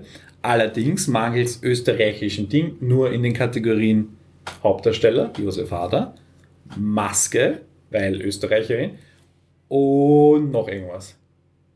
Das heißt, der Film, den Österreich als österreichischen Film einreicht, ist nicht eligible für den österreichischen Filmpreis. Und das ist österreichische Filmwelt. Und ich bin sehr zynisch in meinem Podcast, ich bin sehr gemein und stelle sehr ethisch grundlegende Fragen. Ja.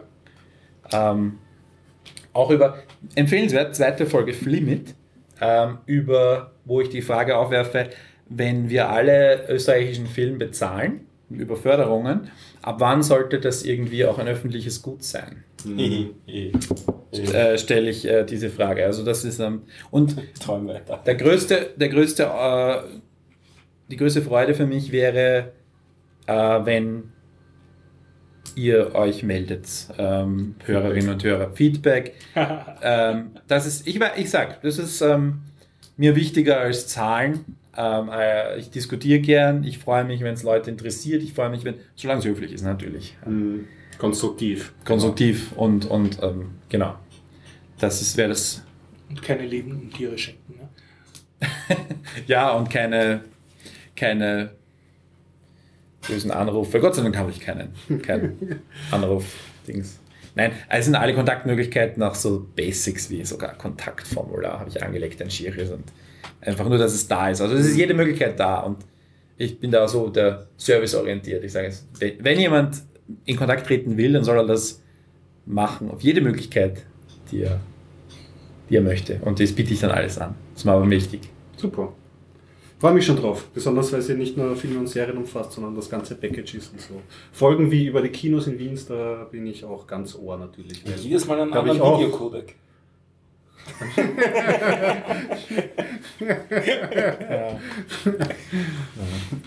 Oder die Profikamera der Woche. Nein, nein, das Nicht? glaube ich. Glaubst du? Hat ja nichts mit Österreich zu tun. Soll er k- japanische Kameras vorstellen? Österreich Bezug. Ich meine, die- wurde schon mal von einem Die, Österreicher die, bedient. na Moment, ähm, ich bin mir jetzt da, dass ich nichts Falsches erzähle, aber es gibt diese von den zwei großen Profi-Digitalkameras. Das ist die Red und die Ari Alexa, also Alexa von Ari. Und da haben halt verschiedene Modelle. Und die Ari Alexa ist zu einem großen Teil, also sagen wir mal so, hat einen österreichischen Großvater, ja, glaube ich. Kann man mindestens sagen. So. Da ist viel in Österreich gemacht worden. Also wenn man sagen will, da ist es eine österreichische Kamera. Aber wer Technik interessiert ist, da gibt es ein paar auch österreichische Blogs, zum Beispiel Cinema 5D Okay. ist ein ähm, auf Englisch geführter Blog von, ähm, oder Blog, Seite, Medium, Technik, Kameratechnik ähm, äh, von einem super Typen, der sehr kompetent ist, großartiger Filmemacher. Ähm, kann ich nur empfehlen, wenn das interessiert. Cinema 5D auch tatsächlich Geld damit verdienen und Produkt testen und auf Messen immer sind und so und wirklich viel, viel Ahnung haben. Mhm. Also ich war schon lange nicht mehr dort, ich hoffe, den gibt es noch. Aber ja. Ja, ich kenne einen Podcast noch, der auch Filme bespricht, unter anderem. Das ist der Schock 2 Podcast. Und Hm. ähm, der Vom Michael. Michael Furtenbach. Und da war ja auch ähm, beim Podcast-Meeting und auf dem Weg, wie wir dann ins Werkzeug gelatscht sind, hatte ich die Gelegenheit, kurz mit ihm zu quatschen und schon im Gespräch ist mir aufgefallen, so hoppla, Interessensüberschneidung, hoppla, noch eine Interessensüberschneidung. Also ähm, der Shock 2 Podcast behandelt Themen wie äh, Computerspiele, Comics, äh, es gibt einen eigenen Feed für Brettspiele, äh, Filme. Serien, und also alles, was aus der Popkultur irgendwie anstartet. Und es ist auch nicht irgendwie, also schon, es gibt Fol die, die Folgen sind sehr bunt gemischt, weil ähm, er hat oft so eine Runde, verschiedene wechselnde Gäste, schneidet auch Interviews rein, ähm, mit Österreich-Bezug beispielsweise. Ich habe jetzt zum Beispiel gelernt in einer Folge, es gibt ein, ein Grafik-Adventure von Österreichern, die jetzt das rausgegeben wurde, das nennt sich, glaube ich, Lion Song, das sogar äh, das Setting hat, irgendwie ähm, Wien in den so Sigmund Freud-Tagen Ah. in- zu dieser Zeit. Also ich war wirklich, äh, ich habe mich, ich habe den Podcast gehört und habe mich irgendwie so, ah, gleich zu Hause gefühlt. und äh, Michael Futtenbach, der hat doch irgendwie, äh, finde ich, eine nette Art, beziehungsweise mh, hat auch schon so ein gewisses Alter erreicht, ja. Und wenn er dann so erzählt, dass er früher so äh, Turrican am C64er gespielt hat und die Soundtracks von Chris Hülsebeck gern mag und dass er die Zeit miterlebt hat, wo es Cyber, äh, diese Cybercafés gegeben hat, wo diese ersten Virtual Reality Maschinen drinnen gestanden sind und so ist das, ist das, ist das einfach total nett. Und die Podcasten, also man merkt sehr, äh, sie machen das sehr souverän, weil die Podcasten, ich glaube, er hat gesagt seit elf Jahren, aber sie heißen jetzt noch nicht seit elf Jahren, glaube ich, Shock 2. Früher war das Console.at, das war früher auch ein Printmagazin. Ja. Jetzt, glaube ich, ist es rein digital, wenn ich mich nicht, ja. äh, wenn ich mich nicht irre und äh, machen diesen Podcast und jetzt, glaube ich, bei ein bisschen was über die 100. Und die 100. Folge kann man sich vielleicht gleich mal anhören, da kriegt man einen guten Eindruck über diese gesamte Runde, die da, die, ähm, die da spricht. Und ja, ich bin begeistert. Ich höre gerade, also ich habe es jetzt, angefangen am nächsten Tag nach dem ähm, Podcast Meetup und höre seitdem, ich weiß nicht, 10, 10 15 Folgen habe ich, hab ich gehört. Also, Gibst du dann ein sowas total rein? Ja, ich gebe dann total rein, wenn ich dann mal die Stimmen mag und was sie erzählen und so, dann dann ist das. Und was mir, was mir halt daran gefällt, weil die halt auch wirklich in, in jede Richtung gehen. Also die haben, haben auch von der Wiener Comic Con erzählt und, und dort halt welche Serien vorgestellt worden sind und so. Also dieser Mischmasch an, an Medien gefällt mir sehr gut oder so. So reiner persönlicher Geschmack ist irgendwie, sie berichten halt auch viel über die wirtschaftliche Seite von Spielen, haben also diesen ähm, spiele-journalistischen Ansatz, dass sie dann halt so auch erzählen, welche neue Plattform kommt jetzt raus, was hört sich Nintendo, was denkt sich sich Nintendo vielleicht dabei und wie ist die Geschichte von Nintendo. Ich bin da eher so, dass ich dann in Geschichten der einzelnen Spiele dann eher folge, aber das ist so rein, reiner persönlicher Geschmack. Ich, ich mag den Podcast sehr und werde ihn weiter hören und ist an dieser Stelle eine Empfehlung. Ich kann speziell Und wir haben ja schon, ein, wir haben schon mal ein Interview gehabt. Ja, und ich bin auch in einer Folge drin von Genau, ah, auch wieder so? Ist das der, auch, Ich muss auch sagen, der Michael war mal Standnachbar von mir Welche bei Game City. Äh, ich weiß nicht mehr. Verlinken wir, wie, wie immer, wir, wir verlinken in den Shownotes. Ja. Und er ist einfach sehr nett. Also ich habe ihn kennengelernt, wie er noch die Console AT äh, mhm. verkauft hat.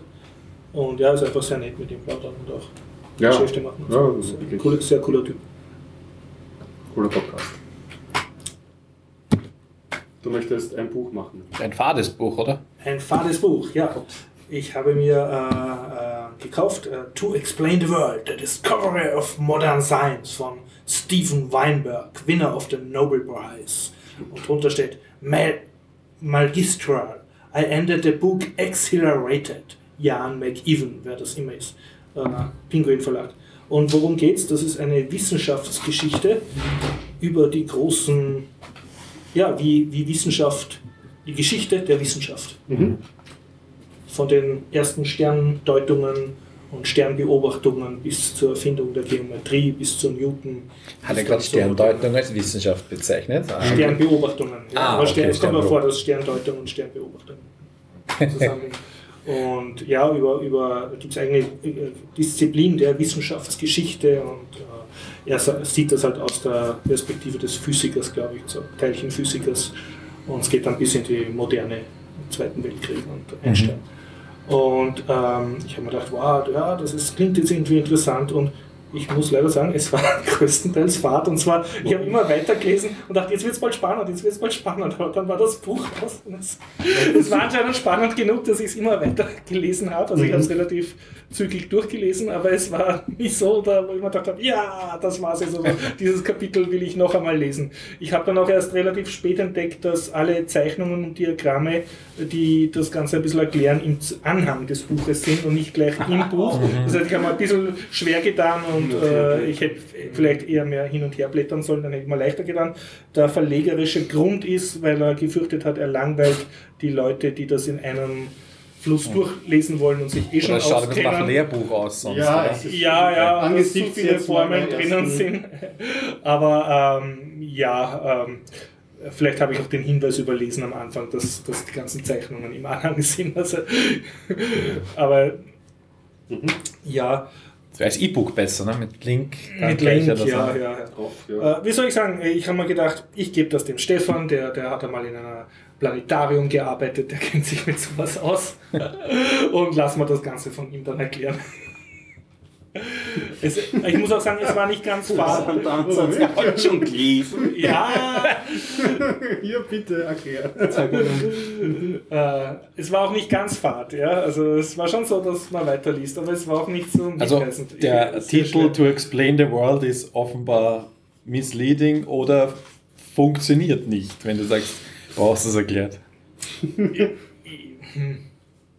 Man muss sagen, du hast ja vorhin Es diese Rombücher gelesen, oder? Vielleicht Ja, steckt da es war nicht so saftig wie, wie das Römische Reich mit, mit Legionären und Spießen. Ja, und das ist natürlich- und alles, ne? Das könnte an der Thematik einfach das. Nicht- das- Ja, wobei natürlich das Römische Reich viel vorkommt. Es ist extrem viel drinnen. Ne? Es, es geht darum, also, äh, wie, wie die alten Griechen halt äh, geforscht haben oder sich die Welt erklärt haben und dass man halt mit äh, heutigen Methoden und Wissen nicht, nicht, äh, nicht vom zu hohen Ross zurückschauen soll auf damals, weil die auch andere Fragestellungen gehabt haben als wir derzeit als Wissenschaftler. Und der Großteil vom Buch dreht sich um das, Stefan hilf mir, um das äh, heliozentrische Weltbild und das andere, Geozentrisch. geozentrische, also ob die Erde sich um die Sonne kreist oder umgekehrt. Und äh, dass das halt eine große Denkleistung war, festzustellen, dass die Erde sich dreht und nicht die Sterne mit extremer Überlichtgeschwindigkeit äh, um die Erde rotieren. Und da gab es halt so und so viel griechische äh, Forscher, die das auch postuliert haben, dass es wahrscheinlich sich die Erde dreht, weil das halt einiges besser erklären würde. Aber das hat auch Jahrhunderte gedauert, bis sich diese Meinung dann durchgesetzt hat. Und, und sehr lange gab es halt Weltbilder äh, und auch sehr er beschreibt halt den Prozess, dass, dass die äh, Sternbeobachtung, auch die Fixsterne und die Planeten, was man sehr früh schon erkannt hat, dass die regelmäßig kommen, äh, dass das nicht in ein Weltbild gepasst hat. Und dann hat man halt Theorien gemacht, die man so lange feinjustiert hat, bis die Beobachtungen von der Welt halbwegs zur Theorie passen. Auch wenn die Theorie aus heutiger Sicht extrem unsinnig war. Nämlich, dass die Planeten in sozusagen Sphären um die Erde kreisen die Erde der Mittelpunkt von allem ist. Und, und, und in diesen Die Sphären sind dann noch einmal kleinere Sphären, also so wie, wie fraktale Zahnräder praktisch, um, um die halt dann gewisse Bahnüberschneidungen als Phänomene Auf erklärt haben. Kristallsphären noch dazu, damit es nicht runterfällt. Ja, ja, aber, ja, ja. Und klingt, ja. Und Aber da, das ist, also das nimmt einen ich, sehr großen Teil. ich will widersprechen, was du gesagt hast, Ja. dass es die große denkerische Leistung war, das ähm, mit den anderen Modellen äh, zu kommen. Das Problem war, glaube ich, nicht die denkerische Leistung, sondern das Problem war, dass es nicht mit dem aktuellen Weltbild zusammengepasst hat und nicht mit dem äh, Bild, das man haben wollte, Ja. dass der Mensch und die Erde im Mittelpunkt steht, weil sonst wird man selber plötzlich irrelevant. Und das ist auch was, womit wir uns heute nicht auseinandersetzen wollen, dass wir in Wirklichkeit Fliegenschiss auf irgendeinem Planeten irgendwo sind, im hinteren Eck von irgendeiner Galaxis, die irgendwo da herum Du vielleicht. tut. Richtig. Nicht? ja. Ungefähr so. Ja. ja. Wie gesagt, Sternbeobachtung macht einen sehr großen Teil vom Buch aus. Und dann ab Newton geht es dann relativ geschwind weiter. Halt. Ich finde es eigentlich ja ganz interessant. Also bei, bei diesen ähm, Büchern, die wie dieses da versuchen, so die gesamte Menschheitsgeschichte durchzuackern, das ist halt so ein bisschen eine, eine äh, kolossale Aufgabe, die halt in Arbeit ausarten kann. Und so hat es ein bisschen jetzt in der Erklärung von dir auch geklungen. Ich finde es aber ganz interessant, wenn man sich die Gegenwart anschaut, dass wir momentan, auch wenn es vielleicht spektakulär aussieht, wenn da so ein, ein SpaceX-Raumschiff wieder auf einer Plattform im Meer landet, äh, aber im Großen und Ganzen reißen wir zurzeit relativ wenig, was Raumfahrt angeht. Nicht? Also das, Da waren wir schon mal in den 70er Jahren, da war mehr Action, als wir jetzt auf die Reihe kriegen. Und das ist irgendwie ganz interessant, Ähm, dass uns das nicht so wirklich interessiert zurzeit. Frage, da gibt es da einen Protagonisten, der das durchlebt, oder ist das eher so Nein. ein Sachbuch? Mehr. Es ist ein, ein, ein Wissenschaftler, dem das sozusagen ein Hobby ist und der sich damit beschäftigt. Aber es gibt nicht einen Helden quasi, der, Nein, nein. oder eine Familie oder so, die das durchlebt. Nein, eigentlich der Erzähler, also er sagt auch dann manchmal seine Meinung, also er nimmt auf den, Okay. auf den Galilei gegen Kirche-Prozess. Also es ist so. quasi ein sehr langer, äh, gut recherchierter Blogtext oder so quasi. Ja, oder wie wenn es halt deinen. Und Ken, dann kennt ihr, kennt ihr äh, James Michener? Den Autor?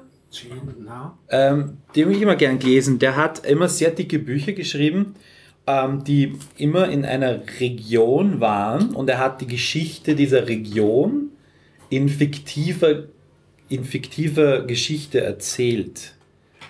Ähm, eins meiner Lieblings, und zwar durch die Jahrhunderte, Jahrtausende teilweise.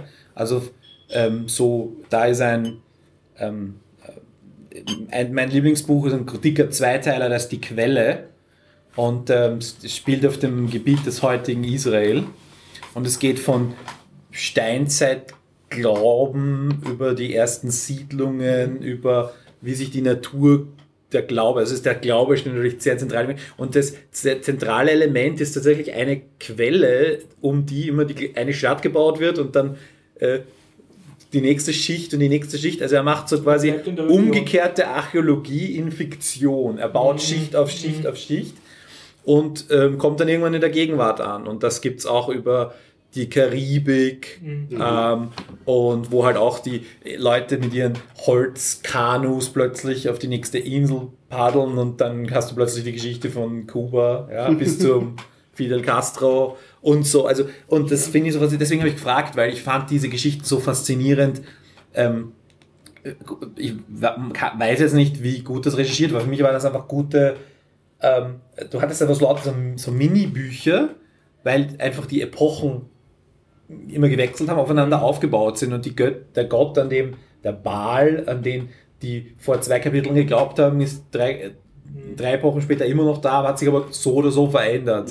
Ähm, und und die, das, der Ort hat sich so und so verändert, wo diese Lehmhütten stehen und so weiter. Also, und das ist eben dieses, soll auch ein bisschen natürlich jetzt aufbauen, was, wenn da so Religionskonflikte heute, ja, also wie das so damals schon Religionskonflikte gab, nur halt wegen Naturgöttern oder was auch immer.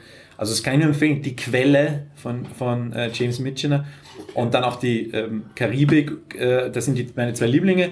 Und dann gibt es noch ähm, einige andere, ähm, die auch genau dieses Konzept haben ähm, und die bei meinen Eltern im, im Regal gestanden sind und die ich als Kind und als Jugendlicher eigentlich sehr, sehr geschätzt habe. Die, wie gesagt, davon die Quelle ist, glaube ich, das massivste Werk. Das sind im, das waren so, also dieses Taschenbuch ist jetzt so zwei Finger dick ähm, und die Quelle ist noch dünner geschrieben, noch dünnere Seiten und davon und noch einen Finger dicker und davon zwei Bücher.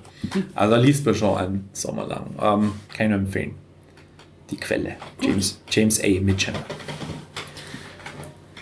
Na, ich glaube, gut recherchiert ist schon, aber das, was mich halt ein bisschen gestört hat, war dann die wirklich interessanten Fragen, zum Beispiel, dass wie in Spanien die Inquisition sehr stark war, hat sie gewisse wissenschaftliche Bücher auf den Index gesetzt, die haben nicht ins äh, Weltbild gepasst, der, der herrschenden katholischen Lehre, und dadurch ist dann der wissenschaftliche Output in Spanien runtergegangen. Aber gleich für Jahrhunderte. Und Ja, auch beim. äh, Zumindest ist er dokumentierte. ja, ja.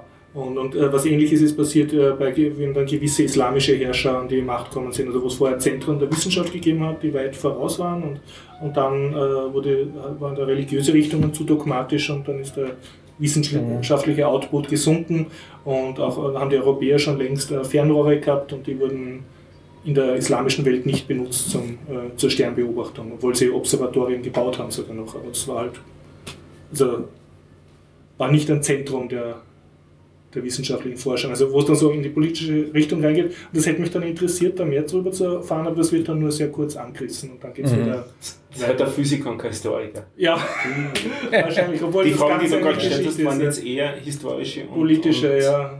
Gesellschafts... Ja, ja. Wahrscheinlich ist da mein. Interesse mehr in die Richtung. Ja. Er, er ergeht sich mehr drüber, also wie man, äh, wie, was man mit einer Sonnenuhr misst und mit diversen anderen historischen Navigations- und, und Beobachtungselementen und wie das wissenschaftliche Element, zum Beispiel das Fernrohr dann wieder, das man gemacht hat, um besser beobachten zu können, dann wieder die Wissenschaft vorantreibt und dann wieder die Mathematik. Ich glaube, das könnte man über jede äh, wissenschaftliche Disziplin, also ich könnte mir vorstellen, gerade auch in der Chemie spannend von Ja. tatsächlichen Alchemisten, Ja, äh, das sicher sehr spannende Geschichten zu erzählen gibt. Aber ich würde es eben eher lieber als Geschichte hören, wahrscheinlich. als als, ähm, ich glaube, das ist dann auch für mich, jemand wie mich, ein bisschen leichter zugänglich. Ich, Ja. ich habe einen ganz anderen Zugang. Ich würde es nicht über Geschichten machen, solche Sachen, sondern über konkrete ähm, Sachverhalte, die wir im Alltag haben. Also wir sitzen hier alle auf, vier, auf Sesseln und wundern uns nicht darüber, dass wir nicht durch den Sessel durchschmelzen. Das ist gar nicht so einfach zu erklären, wenn man sich das genau überlegt.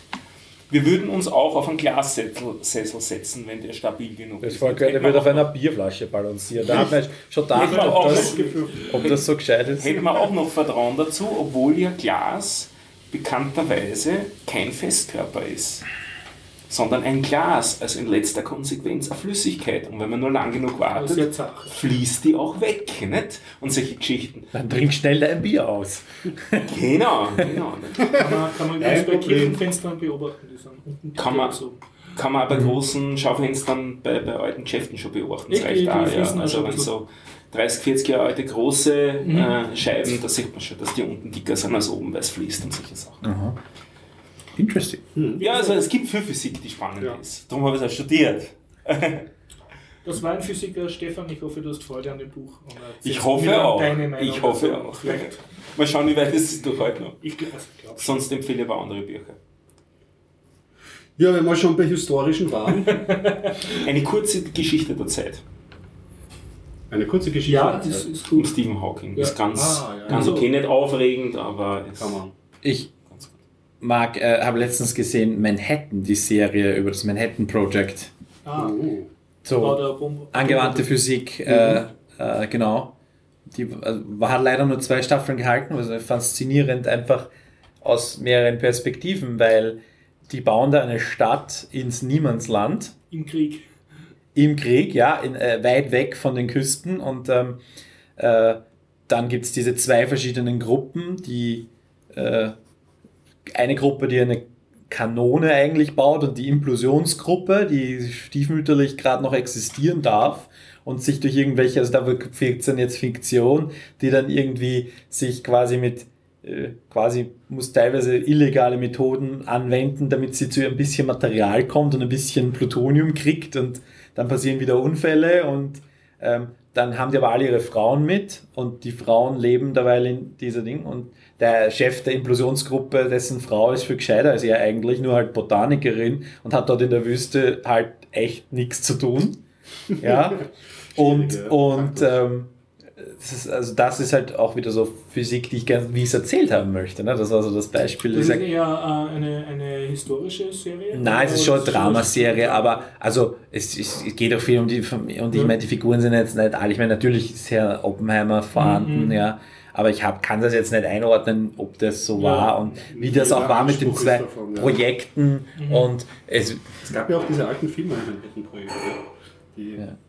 Aber ich meine, ich kann diese Serie nur empfehlen und sie ist auch auf dem, auf dem österreichischen Netflix sogar beide Staffeln, weil ich kann mich erinnern, vor ein paar, zwei Monaten oder so kam die zweite Staffel und sie in einem Sitz angeschaut, weil ich gerade vorher die erste Staffel gesehen habe und es ist wirklich hervorragend und wirklich schade, dass das nicht weiterging. Mhm, Ist das ein abruptes Ende oder geht es wenigstens? Naja, die bringen es zu einem halbwegs logischen Ende, das mit der mit dem unter Anführungszeichen positiven Ende, dass sie es schaffen, Mhm. das Ding zu bauen und grad, und sie verpacken es und eine vom, äh, von, der, von dem Cast wird die Projektleiterin des Abwurfs quasi, die beginnt jetzt zu verpacken und auf die USS Indianapolis ähm, zu, das wird dann so erwähnt, aber das, ja, und ähm, Ja, lieb- Manhattan-Projekt. Wer lieber was Autobiografisches aus der Zeit und aus der Gegend lesen will, vom Richard Feynman, Sie belieben wohl zu scherzen, Mr. Feynman.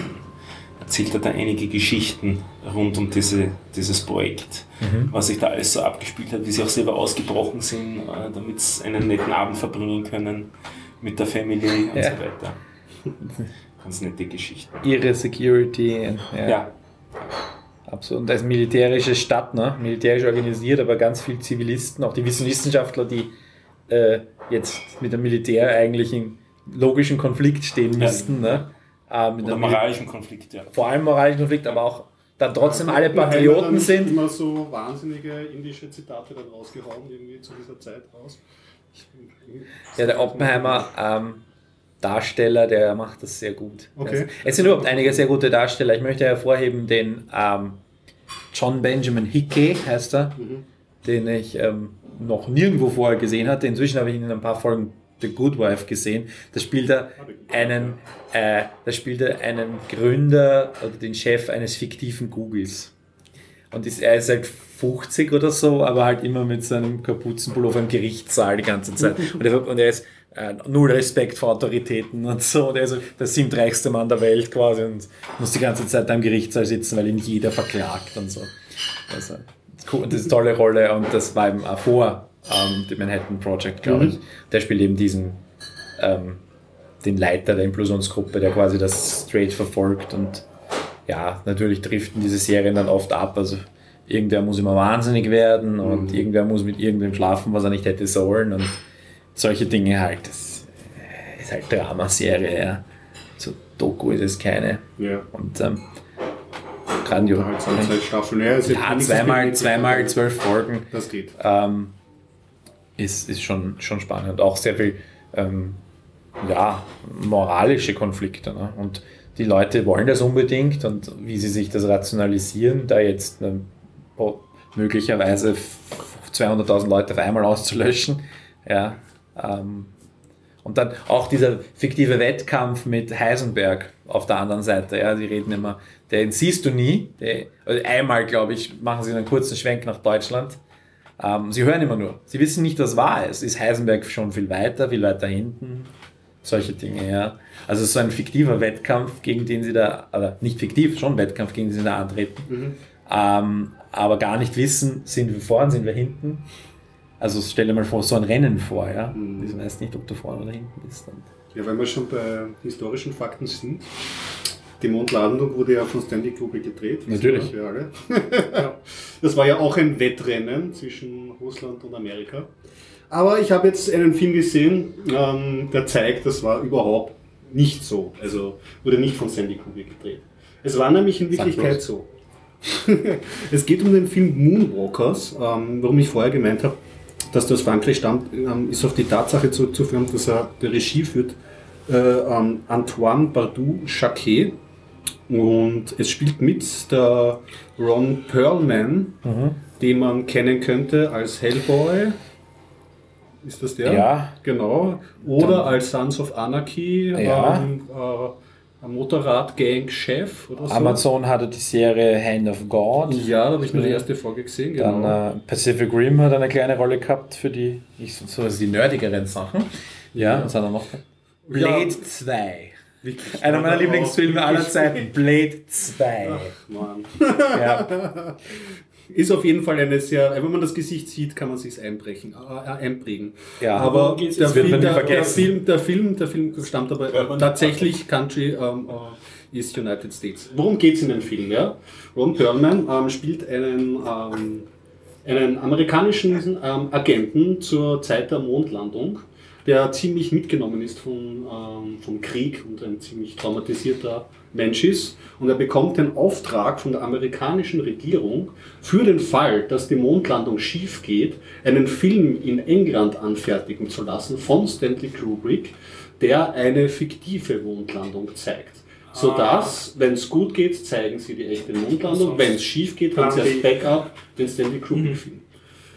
Ähm, dieser Agent fährt nach England und äh, soll dort seine Kontaktperson, die ihn an Stanley Kubrick heranbringen soll, so einen Studiochef oder einen Produzenten, glaube ich eher, ähm, ähm, dort treffen, fährt auch dorthin, trifft aber im Büro dieses Produzenten nicht den Produzenten selbst an, sondern dessen Cousin, der seinerseits ähm, ein erfolgloser Manager einer Hippie-Band ist und große Geldprobleme hat und eigentlich zu dem Zeitpunkt, wo dieser ähm, Agent in das Büro kommt, eher so die ähm, Geldlade seines, ähm, seines Produzentenfreundes, seines Verwandten da aufbrechen möchte. Aber er wittert dann richtig dieser, dieser, dieser Manager, dieser erfolglose Verschuldete, eine Gelegenheit und ähm, sieht nur den amerikanischen Agenten mit dem Geldkoffer und äh, dass er Stanley Kubrick treffen möchte und Ja. es geht um ganz Wichtiges und er sagt, na klar, das machen wir doch. Ja? Und verabredet sich mit diesem amerikanischen Agenten in einem Hotel und ähm, sie treffen sich auch dort und dieser Manager nimmt einen ähm, ebenso erfolglosen Schauspielerfreund mit, der Stanley Kubrick spielen soll. Weil Amis ja nicht wissen, wie der ausschaut. Richtig. Und viel weiter will ich jetzt nicht erzählen. Es entwickelt sich dann natürlich weiter. Der Goldkoffer geht verloren und äh, es muss aber trotzdem dieser Film produziert werden. Und das wird dann in einer großen Hippie-Enklave versucht zu realisieren. Gleichzeitig wird ein doppeltes Stil getrieben, weil eigentlich will die Band ein Rockvideo drehen. Das versucht der Manager unter einen Hut zu bringen. Und was man hat, ist ähm, eigentlich äh, für die Laufzeit ein, ein also ich habe mir das, das Wochenende angeschaut, eine wirklich vergnügliche Zeit.